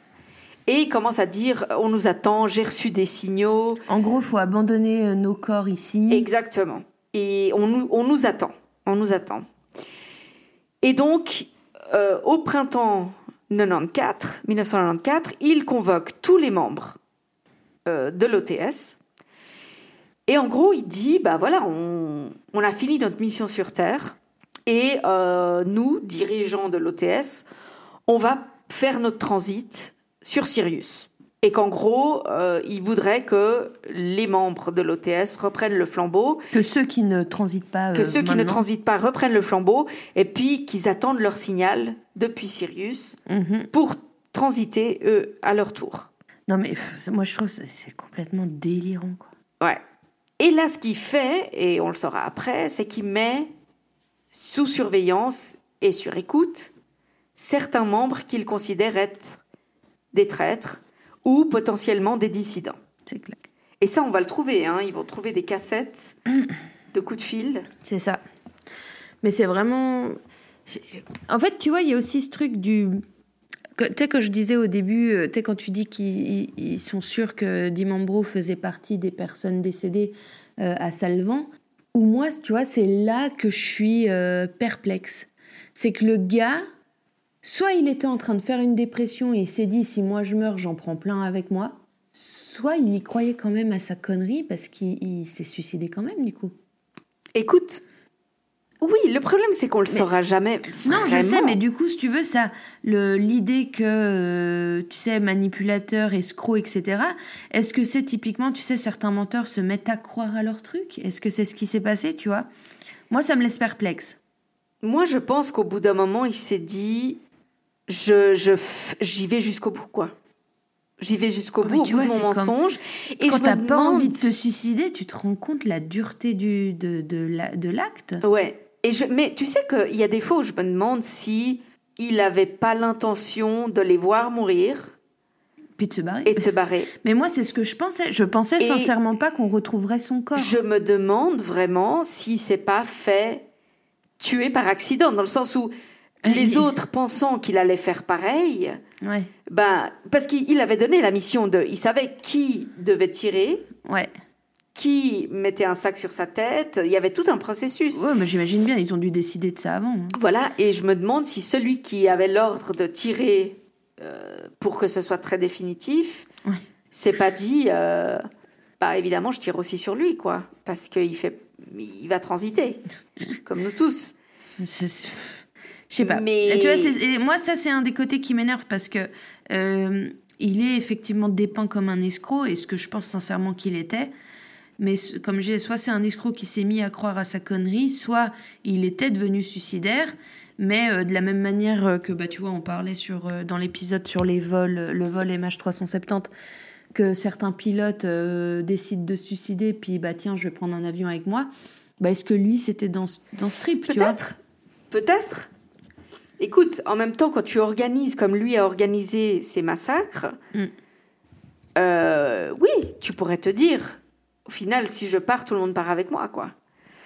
Et, euh, et c'est vraiment, d'ailleurs, euh, il va confier hein, des missions aux membres les plus proches, à ceux aux, aux durs, aux durs de dos, durs les, les plus dévoués. Et puis, bah, il, y a le- il veut que les traîtres soient éliminés, qu'il y ait un transit passant par la mort physique. Et puis vraiment, euh, il y a toute un- une sorte de théorie que lui met en place pour expliquer le tout. Et donc le massacre qui a lieu à Morin Heights, notamment du bébé, Oui, là dont on vous parlait, où ça a été dont on vous parlait, alors c'est parce que qui vit à Morin Heights?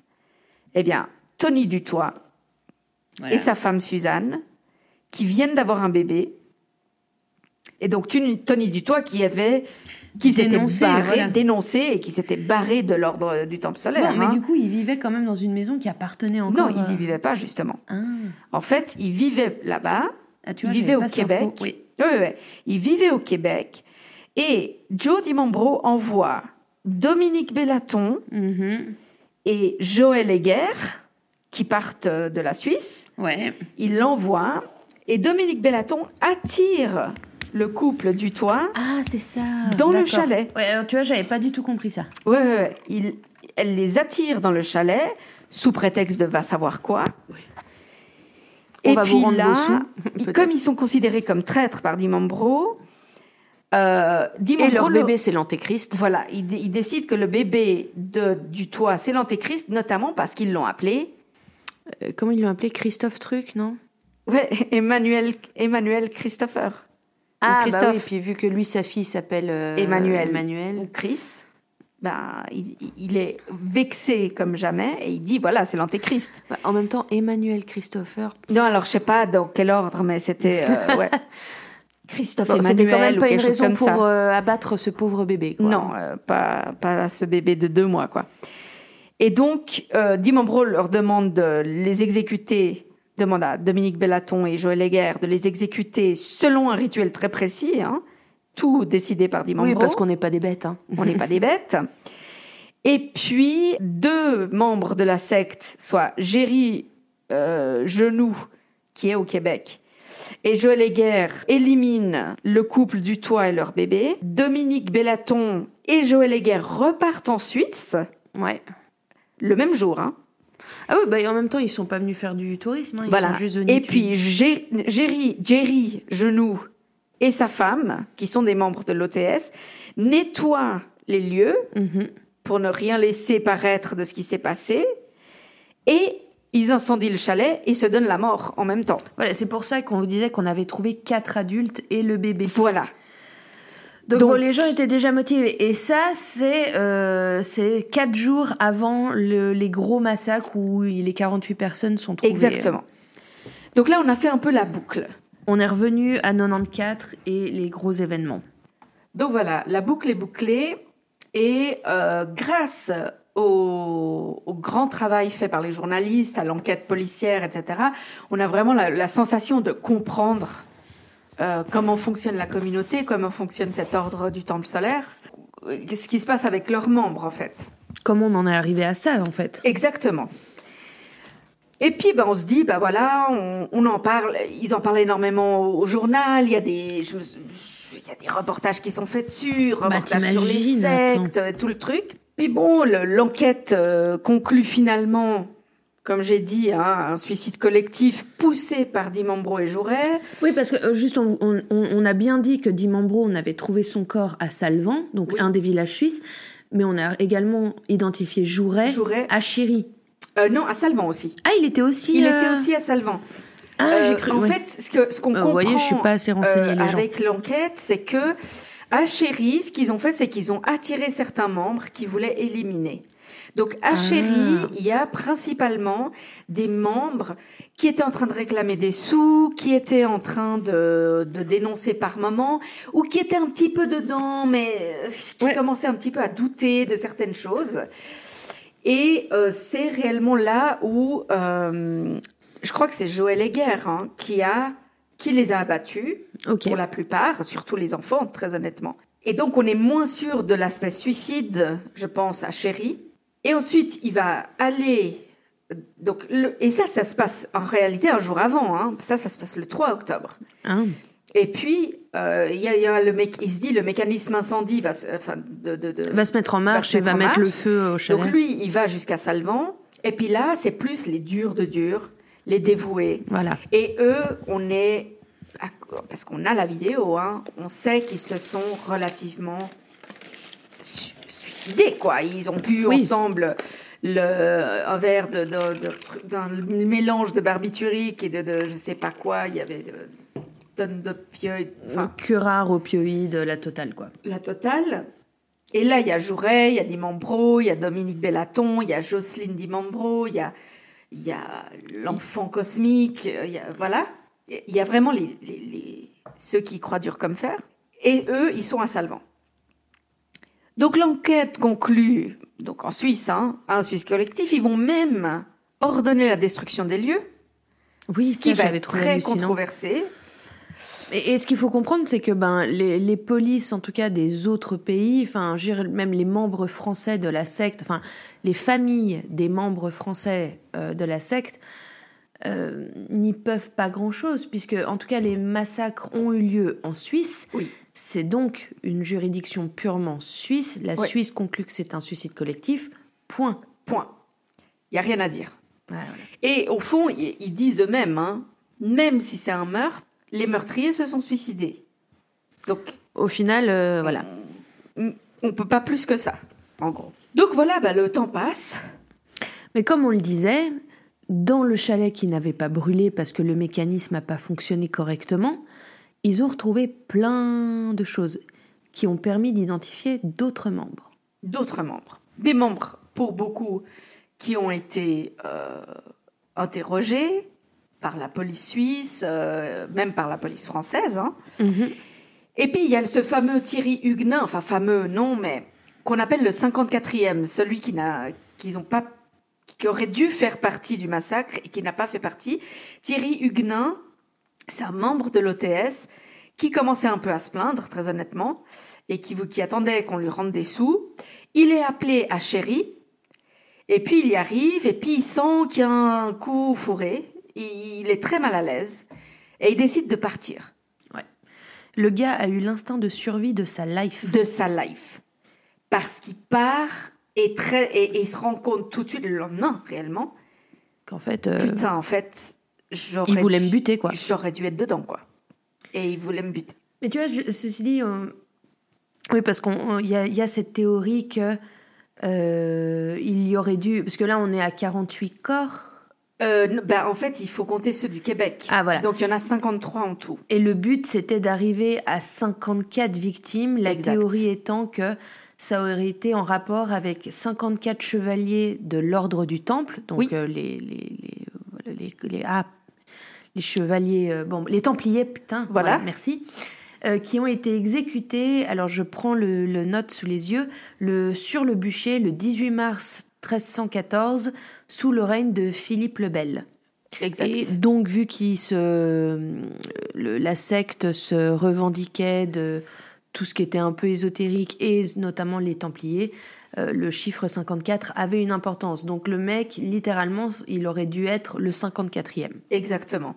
Et puis, ce qu'il faut savoir aussi, c'est que beaucoup de membres qui restent en vie, donc, font part un peu de leur tristesse de ne pas avoir fait partie du transit. Ouais, en fait, eux, ils auraient aimé euh, faire le transfert. euh, Enfin, nous aussi, on voulait aller à Sirius. euh, Exactement. Sont pas cool, les gens. Alors peut-être c'était pas notre tour, peut-être on n'était pas prêts, etc. Mais encore une fois, tout le, toute la, la conversation, le débat autour des sectes bat son plein sur les télés, dans les journaux. enfin, d'autant plus quand tu entends publiquement des membres de la secte qui disent Oh, j'aurais bien aimé. faire. Exactement. Donc ça, ça devient un truc de, de fou.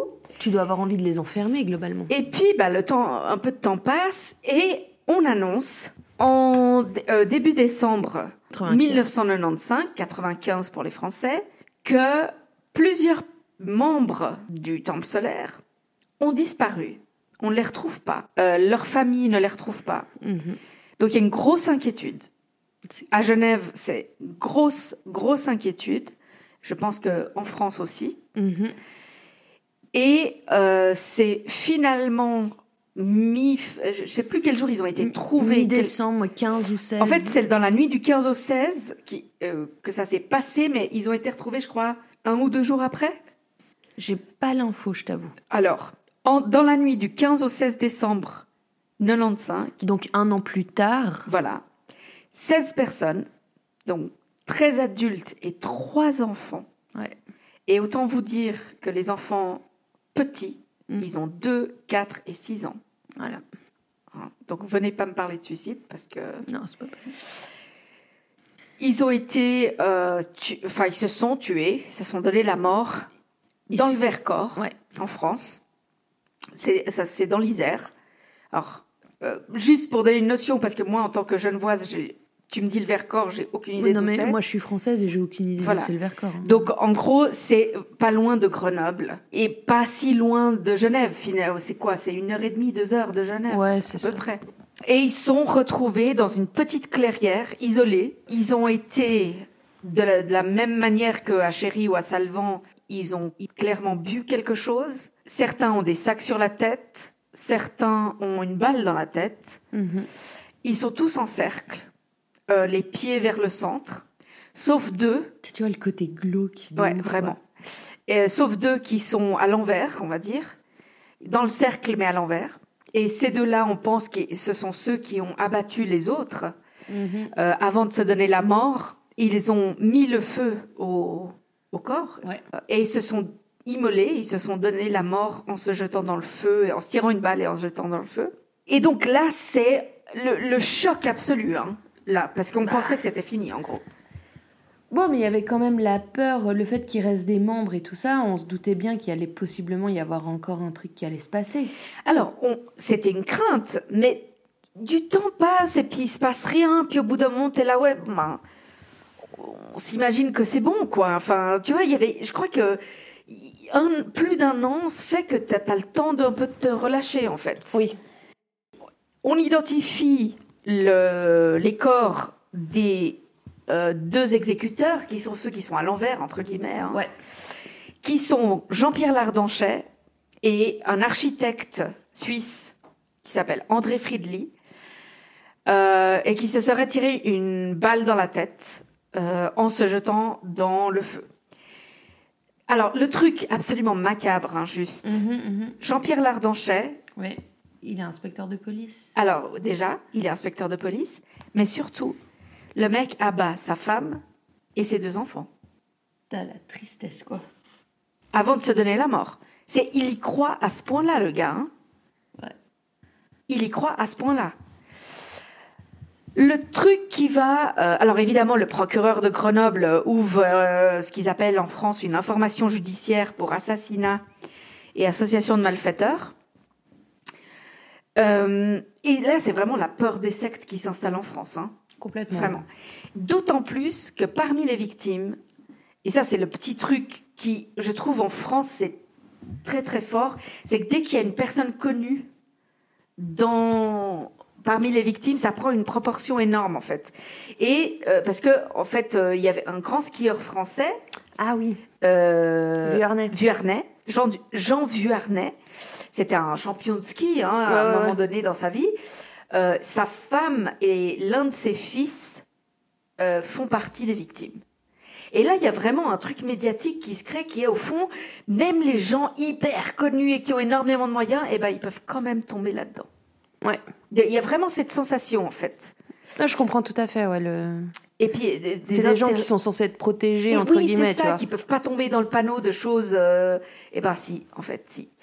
Et puis donc, ça sera très médiatisé. euh, Jean Vuarnet et son fils, donc euh, survivant, Alain Vuarnet, vont vraiment reprendre. ils, vont être très sur le devant des médias, en fait. Surtout Alain Vuarnet, le frère, le fils et frère des victimes. Et euh, là, bon, alors là, l'enquête française démarre. Et puis, le- le- les journalistes qui ne seront jamais arrêtés hein, de- d'enquêter, Ouais. ils ont beaucoup- quand même beaucoup plus à dire. Et là, il y a une, une sorte de gaffe qui est faite. Parce que moi, j'appelle ça un peu une gaffe. Oui, oui, oui. Donc, ça, ça se passe en fin décembre 95. Donc après, justement, avoir Après retrouvé ces les 16 massacres. personnes euh, là. Voilà. Euh, Gilles Boulot, qu'on connaît très bien euh, aujourd'hui, hein, il est à l'époque, il était journaliste, on le connaissait peut-être un petit peu moins euh, dans toute la France. Ben, il évoque la secte. ben, il a enquêté sur la secte. euh, Oui, il est allé au avec, Québec, etc., Voilà, avec enfin- Arnaud Béda et, et d'autres. Il connaît le dossier, hein, pour Il enfin, connaît, ouais, avec Pierre Boulat, c'est ça. Boulet, pardon. Non, non, non, pas du tout, je dis une bêtise. Bref, ils sont trois journalistes, Arnaud Béda, Gilles Boulot et j'ai complètement oublié le nom du troisième. Donc, ils parlent de la secte au Pierre téléjournal. Je crois pas que ce soit Pierre Boulet. C'est, je vais te dire le nom du troisième journaliste. Non, enfin bref. En tout cas, ces trois-là, ils ont enquêté de ouf. de ouf. Et puis ils ont écrit un livre hein, euh, très connu qui s'appelle euh, Les Chevaliers de la Mort. Bernard Nicolas, voilà, c'est Bernard Nicolas, pardon Bernard Nicolas, qui est le troisième journaliste. Donc deux journalistes français, un journaliste suisse qui euh, enquête là-dessus. Donc encore une fois, Gilles Boulot, très très au fait de la secte. hein. Mais alors moi, je trouve que c'était une gaffe. Ouais. Ce qui fait, il est sur le téléjournal de 13h sur TF1 et il parle de la secte et il parle de tout ce qui se passe et indirectement, il dit qu'il y a un troisième leader et il laisse entendre que ça aurait été le commanditaire du massacre du Vercors. Et que tous les membres se sont ralliés derrière lui depuis la mort de Jouret et de Dimambro. Exactement. Et en fait, et il donne la précision, et c'est ça qui m'a un petit peu énervé. Il donne la précision, c'est un chef d'orchestre très connu dans le monde entier. Et là, ni une ni deux, Forcément. tout le monde sait. Bah oui. Tout le monde sait qu'il est en train de par- parler de Michel Tabachnik. Michel Tabachnik, euh, on en revient à lui, hein, musicien, chef d'orchestre, mais mondialement connu, vraiment. Qui a écrit les fameux 21 euh, Archers. archers, euh, les textes fondateurs, on va dire, de censés être les textes fondateurs de l'ordre du Temple Voilà, ou en tout cas qui donne la ligne spirituelle euh, à, à l'ordre. Voilà, qui lui donc ne fait pas partie des victimes. Non, ce qu'il faut savoir, c'est que au moment des massacres de Chéry et de Salvan, euh, Michel Tabachnik, il est au Danemark en train de donner des concerts. Donc voilà, euh, il est même pas, selon lui, il est même pas au courant de quoi que ce soit. Alors, tout le monde comprend assez vite que Gilles Boulot fait référence à Michel Tabachnik. Michel Tabachnik, immédiatement, euh, dément absolument tout ce qu'on est en train de supposer de lui. Voilà, Parce lui il dit oui, on- il faisait partie du groupe, mais il avait aucune idée de ce qui allait se passer. Quoi. Voilà, il dit non mais moi j'étais alors euh, initialement il me dément, il dit qu'il n'était même pas partie du temple solaire, euh, Mm. etc. Finalement c'est Arnaud Béda qui va trouver des photos euh, où clairement il a la cape, euh, il est là pendant les cérémonies. Oui, oui. Donc voilà, bon on va passer les détails, mais en gros voilà et au bout d'un moment il reconnaît qu'il était euh, membre de l'ordre du temple solaire. Il était surtout membre de la Golden Way en réalité parce qu'après ça, euh, lorsque le temple solaire est créé, c'est surtout Di Mambro et Jaurès. Oui, à ce moment-là, on n'entend plus spécialement parler de lui. Exactement. Et lui, il, il admettra qu'il il donnait des, continue à donner des conférences, il continue à être là, Mhm. à participer à des choses, mais qu'il était beaucoup moins au courant de ce qui se passait. Et puis, très honnêtement, il a un métier. Autant Jaurès est dédié corps et âme à l'ordre, autant lui, euh, il a autre chose à faire, quoi. Oui. En tout cas, c'est ce qu'il dit. Et puis, euh, bah, en, En, gros, en fait, à nouveau, comme on vous disait, euh, euh, que certaines familles des victimes, pour elles, même si le membre de leur famille s'est suicidé euh, lors de, de- des fameux massacres, pour eux, il y a atteinte à personne vulnérable, ou en tout cas, il y a manipulation, et ça dénote plus d'un meurtre que d'un suicide. Et en gros, aussi, il faut, faut pas oublier que toutes ces, fa- ces familles endeuillées, elles veulent un coupable. oui, elles veulent absolument un coupable. et Tabachnik va être, comment dire, le, le bouc émissaire parfait. C'est d'ailleurs le, titre du livre qu'il a écrit. Ah oui. Voilà, le bouc émissaire, qui s'appelle le bouc émissaire, bouc émissaire dans le piège du temple solaire. Parce que lui, ce qu'il dit, c'est oui, j'ai fait partie d'une communauté hippie, euh, j'ai vécu des mom- moments merveilleux, etc. Oui, j'étais assez haut dans la chaîne parce que euh, voilà. oui, il a aidé à la fondation. il a hein. aidé à la fondation, euh, il, est, il a écrit Les Archers, etc. Mais bah, euh, j'ai pas vraiment participé à, à- au reste, et puis j'étais pas vraiment là. Euh, je donnais des conférences quand on m'appelait, puis qu'ils voulaient bien que je donne des conférences, mais en gros, au fond, je suis tombée dans le panneau comme tous les autres. Ouais, voilà. Tout ça, c'était une machination de Dimambro et Jouret. Exactement. Et puis, le... donc c'est euh, le juge d'instruction Luc Fontaine à Grenoble qui est saisi de l'affaire.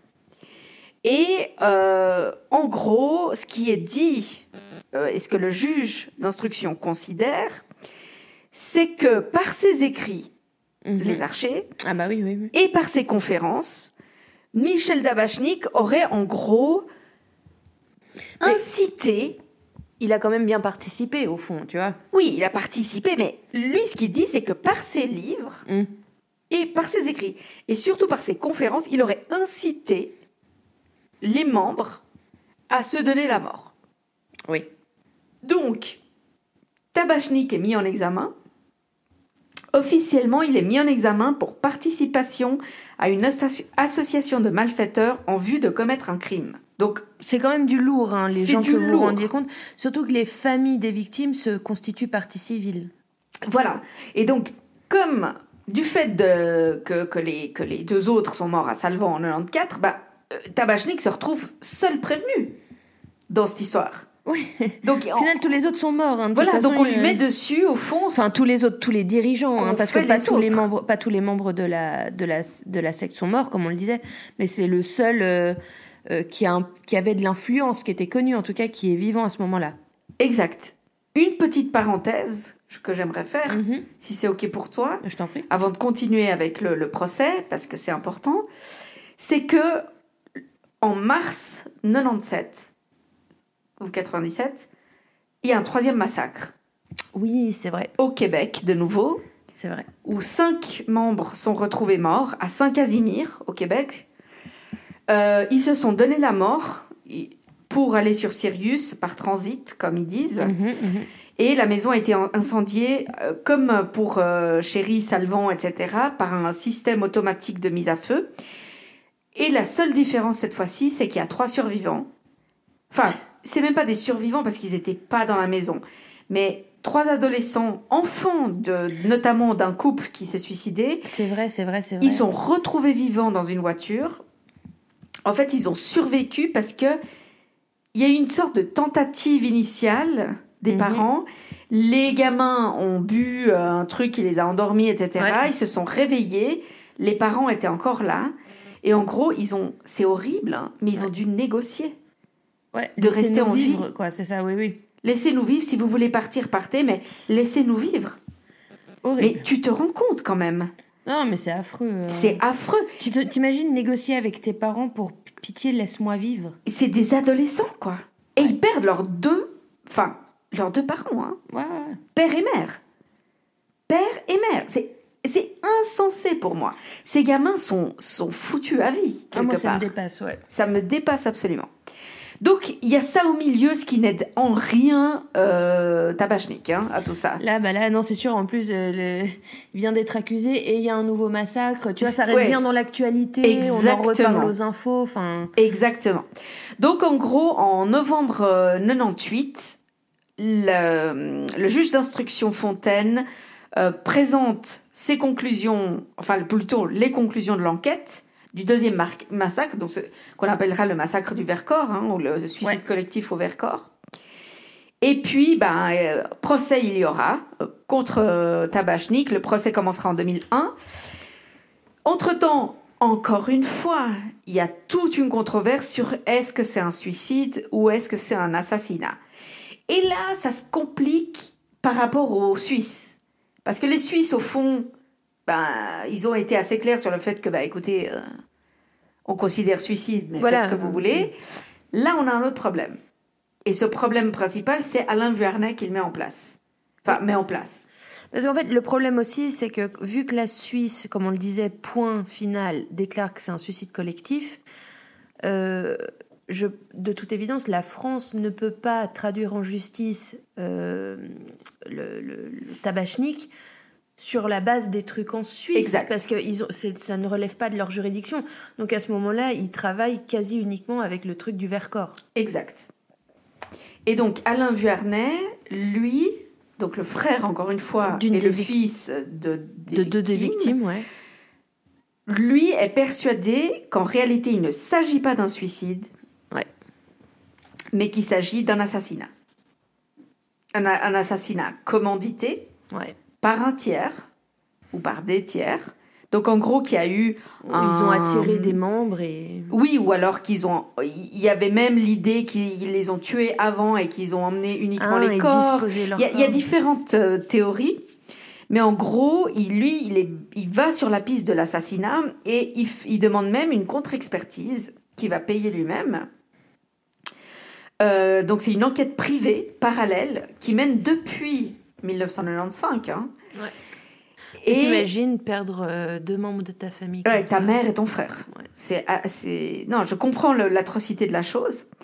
Mais en gros, il fait intervenir un expert qui s'appelle Gilbert Lavoué et qui retrouve sur les lieux, donc il prend euh, différents... Ouais, il va, il va récupérer des indices. euh, récupérer différentes choses, notamment de la terre, là où euh, se trouvaient les corps, Mhm. et il trouve des, des taux de phosphore ex- extrêmement élevés. Et le phosphore, c'est très inflammable pour ceux qui ne savent pas. Voilà. Et donc, l'idée, ce serait que le seul moyen, en gros, que que- qu'il y ait ce niveau de phosphore, que les brûlures soient réparties de cette manière-là, en même temps, tout le reste n'a pas brûlé, donc c'est pas la forêt qui a pris feu, Ouais. et rien, c'est un lance-flamme. Ça, c'est la théorie qu'avance Alain Vuarnet. Et donc, lui, il est très fâché avec la justice française Parce qu'en gros, il dit, bah, absence de coopération, euh, vous vous refusez d'enquêter, vous, vous refusez d'enquêter la piste de l'assassinat alors que je suis en train de vous prouver qu'elle est possible, quoi. Oui. Donc le procès Tabachnik commence, comme j'ai dit, en 2001 à Grenoble pour association de Puis t'as malfaiteurs. tout le truc du au-delà de ça, est-ce que c'est un meurtre ou euh, genre euh, assistance à euh, tu sais comment on dit assistance au suicide, tu sais Ouais. Qui est, qui est pas reconnu légalement en France Non. hein, mais Non, non, non. tu vois, moralement la question se pose finalement. Absolument.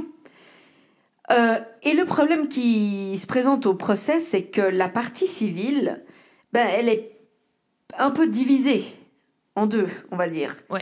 T'as d'un côté Vuarnet qui dit mais j'en ai rien à foutre de Tabachnik parce qu'au fond, m'en fous qu'il écrit quoi que ce soit. Ils ont été assassinés. C'est pas une, c'est pas un suicide collectif. C'est pas véritablement, c'est une secte peut-être, mais c'est pas, c'est pas ce qu'on dit que c'est. Et donc Tabachnik, coupable pas coupable, au fond, euh, à moins que lui ait commandité un groupe de, de, de mercenaires pour aller tuer euh, tous ces gens, Mhm. bah, je m'en fous de son procès. Oui. Ça, c'est ce qu'en gros, je résume vachement, hein, mais en gros, c'est ce que dit Vuarnet.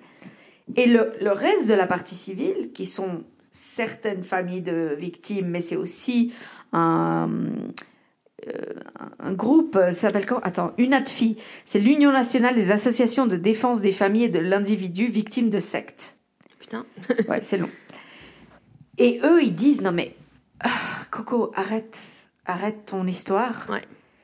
On va, on est, en, on est en train de juger Tabachnik. Il a, par ses écrits, influencé et, en gros, euh, euh, poussé quelque part les Ouais, adeptes ouais. à se suicider. Et c'est pour ça qu'on est là. Et en fait, pendant une semaine, personne n'adresse la parole à Tabachnik. Alors que c'est son procès, hein. Ouais. Personne ne lui adresse la parole à ce gars. Pendant une semaine, ils se disputent entre eux. Et par contre, ils vont convoquer des anciens membres du Temple solaire Mhm. qui vont venir pratiquement tous cachés, enfin face cachée, euh, Oui, de manière anonyme. quoi, de manière anonyme. Et euh, certains sont très fâchés contre la secte. Ils estiment que ce qui s'est passé est horrible, etc. Évidemment, qui choquant, tout ça, blablabla. Mais certains, là encore, vont dire à quel point c'était merveilleux. À quel point c'était un monde idéal. Et à quel point ils ont envie de partir eux aussi. À quel point ils regrettent qu'il n'ait pas été choisi pour transiter sur Sirius. Et ça, ça choque énormément. Hein. Ça Bah, choque vraiment. T'imagines, on, on parle de d'enfants qui ont été tués, on en est à trois massacres en tout cas, et t'as des gens qui viennent dire non mais vous avez pas compris, c'est tellement merveilleux. Ouais.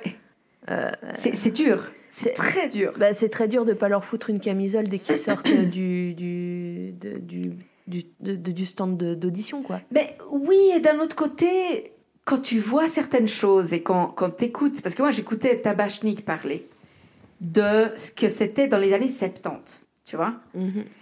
Et quand il te décrit ça, c'est ça n'a pas du tout l'air secte. C'est vraiment une petite communauté comme t'en trouverais aujourd'hui. euh, tu sais, ces gens qui, se- qui, qui partent en groupe, qui achètent un Non je terrain sais, en mais campagne. ils parlent quand même de suicider pour rejoindre. Oui, mais ça, c'est euh, c'est après. Tu vois Non, je sais, mais là ceux qui qui sont au procès, Ah oui, c'est oui. bien ce qu'ils disent. Certains, certains, pas tous. Hein. Non mais non mais ceux qui le disent, ils Oui. disent ils sont tristes. Mais la chanteuse d'opéra, là, qu'on a vue sur l'un des documentaires qui est extraordinaire, Ah oui oui. Elle est extraordinaire, je sais plus son nom, mais... Moi non plus, mais euh, Fantastique. complètement Où illuminée elle, la elle meuf. dit c'était merveilleux, mais elle, elle dit pas j'aurais voulu partir. Non non, elle elle le dit clairement pas. Elle le dit clairement pas. Bah, d'ailleurs, elle s'est éloignée euh, un peu Oui. avant que ça parte euh, trop en couille. elle, hein. Exactement. Mais elle, elle dit mais ce que j'ai vécu, c'était beau. C'était c'était Ouais. une vraie communion avec la nature, avec les gens, avec... Et donc, c'est c'est très difficile à entendre, tout ça. Ouais. Tabachnik, lui, il est entendu, il est enfin, enfin auditionné, genre au huitième jour, je crois, un truc comme ça. Et bah, en gros, il raconte ce que, comment, de- du début, comment il est entré, comment ça se passait, qui il était, qui était Jody Mambro, etc. Et au fond, il raconte qu'il s'est fait manipuler, qu'il a été berné Par Dimambro, comme par tout Guy le monde. Mambro, comme, exactement comme tous les autres euh, adeptes, enfin a priori en tout cas. Mhm. Et puis, au dixième jour, je vois dans mes notes, le procureur requiert 5 ans de prison ferme contre Michel Tabachnik Ouais. pour le rôle qu'il aurait eu, je cite, dans le conditionnement des adeptes. Donc euh, ça, c'est en avril 2001. Ouais. Et le 25 juin 2001, le tribunal correctionnel de Grenoble relaxe Michel Tabachnik au bénéfice du doute quand même. Hein Oui, mais il est quand même blanchi. il est blanchi. Pas vraiment. Parce que, comme il lui reproche toujours ses écrits, ils font appel de la décision. Mhm. Et un nouveau procès a lieu en 2006. Pouf. Ouais. Et donc là, euh, ce qu'ils essayent de prouver, c'est que le juge d'instruction s'est fourvoyé et que les adeptes ont bien été assassinés. Et là, ce qui se passe, c'est quand même euh, assez fantastique parce que ce qu'ils disent, c'est en gros l'expert qui a été euh, pris par Vuarnet, qui a fait ses analyses de force fort. Bah, au fond, on- Mhm. ce qu'on lui dit, c'est bah, vous, avez, vous apportez rien de nouveau en réalité. Parce que si c'est juste de savoir si on doit parler de suicide ou de meurtre, Ouais. là, vous nous aidez pas. Et puis l'autre chose, c'est qu'ils apprennent que l'avocat de Vuarnet, euh, et l'expert en l'occurrence, hein, font partie d'un autre ordre templier. Mais non. Je t'assure. L'avocat de Vuarnet, euh, il fait partie d'un autre euh, ordre templier. Donc lui, ce qui l'intéresse, Ce c'est de, c'est qu'on s'éloigne de tout ça. Mhm. Tu vois. Il- il- les experts judiciaires, euh, ils remettent pas en doute la décision du juge Fontaine. Euh, et en gros, il est décidé à ce moment-là que Tabachnik était plus membre actif de l'ordre et qu'au fond, il pouvait pas établir de responsabilité de Tabachnik euh, vis-à-vis des décès. Mhm. Parce que, euh, voilà. Et donc, il requiert aucune peine contre lui et il est relaxé. Cette fois-ci, il est blanchi, franchement, Ouais. en décembre 2006. Donc finalement, assez récemment. Voilà. Donc, ce qu'il faut savoir, c'est que Tabachnik, là, pendant 11 ans, la presse entière, Mhm. le monde entier, le considère comme un des leaders de la secte. et très sincèrement, euh, encore maintenant, j'imagine plein de monde parce que euh, c'est pas parce que tu as été blanchi au tribunal que l'opinion publique euh, change. Exact. Là, voilà, ça c'est en gros, c'est tout ce qui s'est passé. Il s'est plus rien passé après. hein, je tiens à préciser, il y a eu des enquêtes, etc. Mais il n'y a plus de ce genre de, de choses. Il y a plus ce genre de choses. Alors on sait qu'il y a eu un groupe en Espagne euh, qui, où on avait des, des soupçons qu'ils allaient euh, perpétrer un suicide collectif à Tenerife. Euh, ils ont été interpellés avant. Mhm. Euh, il s'est plus rien passé après. Il y a des théories de complot diverses et variées. On peut en parler si tu veux. Je sais pas ce que t'en penses toi. Moi, je j'ai pas grand chose à dire sur ces théories Non, en revanche, toi, tu as un avis assez définitif sur euh, Tabachnik. Alors, définitif, j'en sais rien parce que je le saurai jamais tant que je le connais pas et tant qu'on. Tu vois. Mhm. Mais moi, personnellement, je suis assez de l'avis de Arnaud Béda, qui est un journaliste, comme je disais, euh, français, mais qui travaille en Suisse. Et qui est un des grands enquêteurs sur euh, C'est dossier. probablement la personne qui connaît le mieux ce dossier, hein, je- Ouais. à, mon, à mon humble avis. Je, je Non, de dire. ce que j'ai vu de lui, effectivement, le mec, il connaît les, tous les dates, les lieux, les noms des personnes. Il... C'est lui qui a trouvé énormément d'informations que personne d'autre n'avait trouvées. Ouais. euh, c'est vraiment. Il, Il est, a fouillé aux bons endroits. C'est un gros, gros. Bah, un enquêteur, hein. Un vrai enquêteur, un journaliste à l'ancienne, quelque part, j'ai envie de dire. Tu vois Carrément, ouais, ouais, non, complètement. Et c'est l'idée que Tabachnik, premièrement, il comprend probablement même pas ce que lui-même a écrit dans les archives. Oui, oui, oui, c'est ce qu'on disait. ouais. De là à dire que ça, ça a été le motif d'influence des adeptes, bah, je suis désolée, éventuellement, euh, c'est plus Dimambro qui influence ça, et c'est Dimambro qui incite les adeptes à se suicider, Clairement. donc pas directement Tabachnik, on va Non, dire. Non, ça, je suis d'accord. Et puis ensuite, un truc que dit Arnaud Beda, et, là où je suis complètement d'accord avec lui, c'est que on va pas dire que Michel Tabachnik c'était personne. Il était haut placé dans le temple, Bien même sûr. si plus dans la fondation que, euh, Que vraiment la vie active après. que dans le temple solaire, que dans l'OTS. Mais surtout, le mec a payé là. hein. Parce que ce qu'il faut Ah oui. savoir, c'est que il a plus 95, jamais bossé, du 96, il perd tous ses contrats. Tous. Ouais. Un par un. Et il perd des amis parce qu'en Il fait, il a des perdu amis. des gens dans le. de- euh, enfin, au-delà de ça, il a perdu des gens qu'il connaissait qui sont morts dans ces massacres. Et puis. Et ça, tout, son ex-femme. ah oui, et tout le monde lui tourne le dos. quoi. meurt à Salvan. C'est vrai. Ça, faut le dire. C'est la maman de son enfant, hein, Ouais, ouais, ouais. qui va vivre avec lui après la mort de sa mère. Je veux dire, c'est, c'est, pas n'importe quoi. Il a tout perdu. Il a perdu la plupart de ses amis. Il a perdu son travail. Un par un, tous les concerts qu'il avait prévus euh, dans les deux, trois ans Mhm. à venir l'appellent pour annuler, pour lui dire on peut pas, on peut pas prendre ce risque. Et il se prend deux procès dans la gueule. Il se prend des procès. Il en a pour 11 ans à être accusé et pas blanchi. Mhm. Euh, au fond, il- déjà, il n'est pas physiquement coupable. Il était, Ça, c'est évident. Il n'était pas sur les lieux de toute il façon. était pas sur les lieux. Il a payé personne. Ça, euh, on peut pas prouver quoi que ce Ouais. soit dans ce sens-là. Euh, et putain, le mec a tout perdu, quoi. Je veux dire, en termes de punition, là, il a, il a, il Ouais, a pris, ouais, non, quoi. ça a fait fort, ouais. Et personnellement, moi, mon avis sur Tabachnik, qu'il soit, euh, tu vois, ils, essayent de le montrer un peu parfois comme le leader manipulateur, il a un sourire en coin un peu suspect et tout. Moi, franchement, je vois un intello qui, a un ego hyper grand. Et il faut pour être chef d'orchestre, très honnêtement. Mais qui s'est juste vu, euh, comment dire, euh, flatté qu'on le mette dans cette position. Non, je sais. De toute façon, moi, tu sais, c'est le truc du. Je suis la première à dire, euh, tu sais, quand, quand on parle d'un tueur en série ou quoi, puis tu regardes une photo de lui après coup, puis t'es là, non, mais il a carrément une tête de tueur en série. Ouais. Mais en vrai, euh, dans le sens où. On, on a vite. euh, je, je veux dire, tu prends la mauvaise photo de n'importe euh, qui, euh, n'importe lequel d'entre nous, Oui. euh, et tu t'imagines passer dans un documentaire où on met une musique dramatique et on sait que t'as tué toute une famille. Mais on c'est ça. Bah ouais, mais en même temps, elle avait la gueule, T'as vu sa gueule et tout. ouais, c'est ça. Et donc moi, Tabachnik, c'est pas du tout pour le défendre, hein, parce que je veux dire, euh, je crois pas que ce serait un pote à moi, je crois pas que ce serait quelqu'un que j'apprécierais particulièrement, Ouais. mais j'ai l'impression que le mec a morflé. Franchement, Clairement. là, Oui, oui, non, mais euh, je- le pauvre gars, euh, j'ai envie de dire, euh, il, a, il a tout perdu, il a payé, quoi. Alors, je te dis pas, il a fait des livres, il donne des conférences maintenant Mhm. sur son bordel. En même temps, est-ce que tu peux vraiment le lui reprocher? C'est tout ce qui lui reste pour gagner du fric. Je dis pas qu'il fasse rien d'autre, hein, parce que je suis sûre qu'il a, euh, il vit sa vie. Mais moi, Ouais. là, à ce stade, j'ai un peu envie de dire, c'est bon, quoi. Il- Parce qu'aujourd'hui, le problème, c'est que les gens de ma génération, dans le sens où les gens qui se souviennent vraiment de tout ça, Oui. tu dis Tabachnik, on l'associe tout de suite. bien sûr. Donc tu ne peux même plus maintenant utiliser son nom dans un autre contexte et dire je vais voir un super concert par Tabachnik. Ça, ça a dû Tu être peux terrible pour plus. son gosse à part ça. T'imagines? C'est c'est affreux.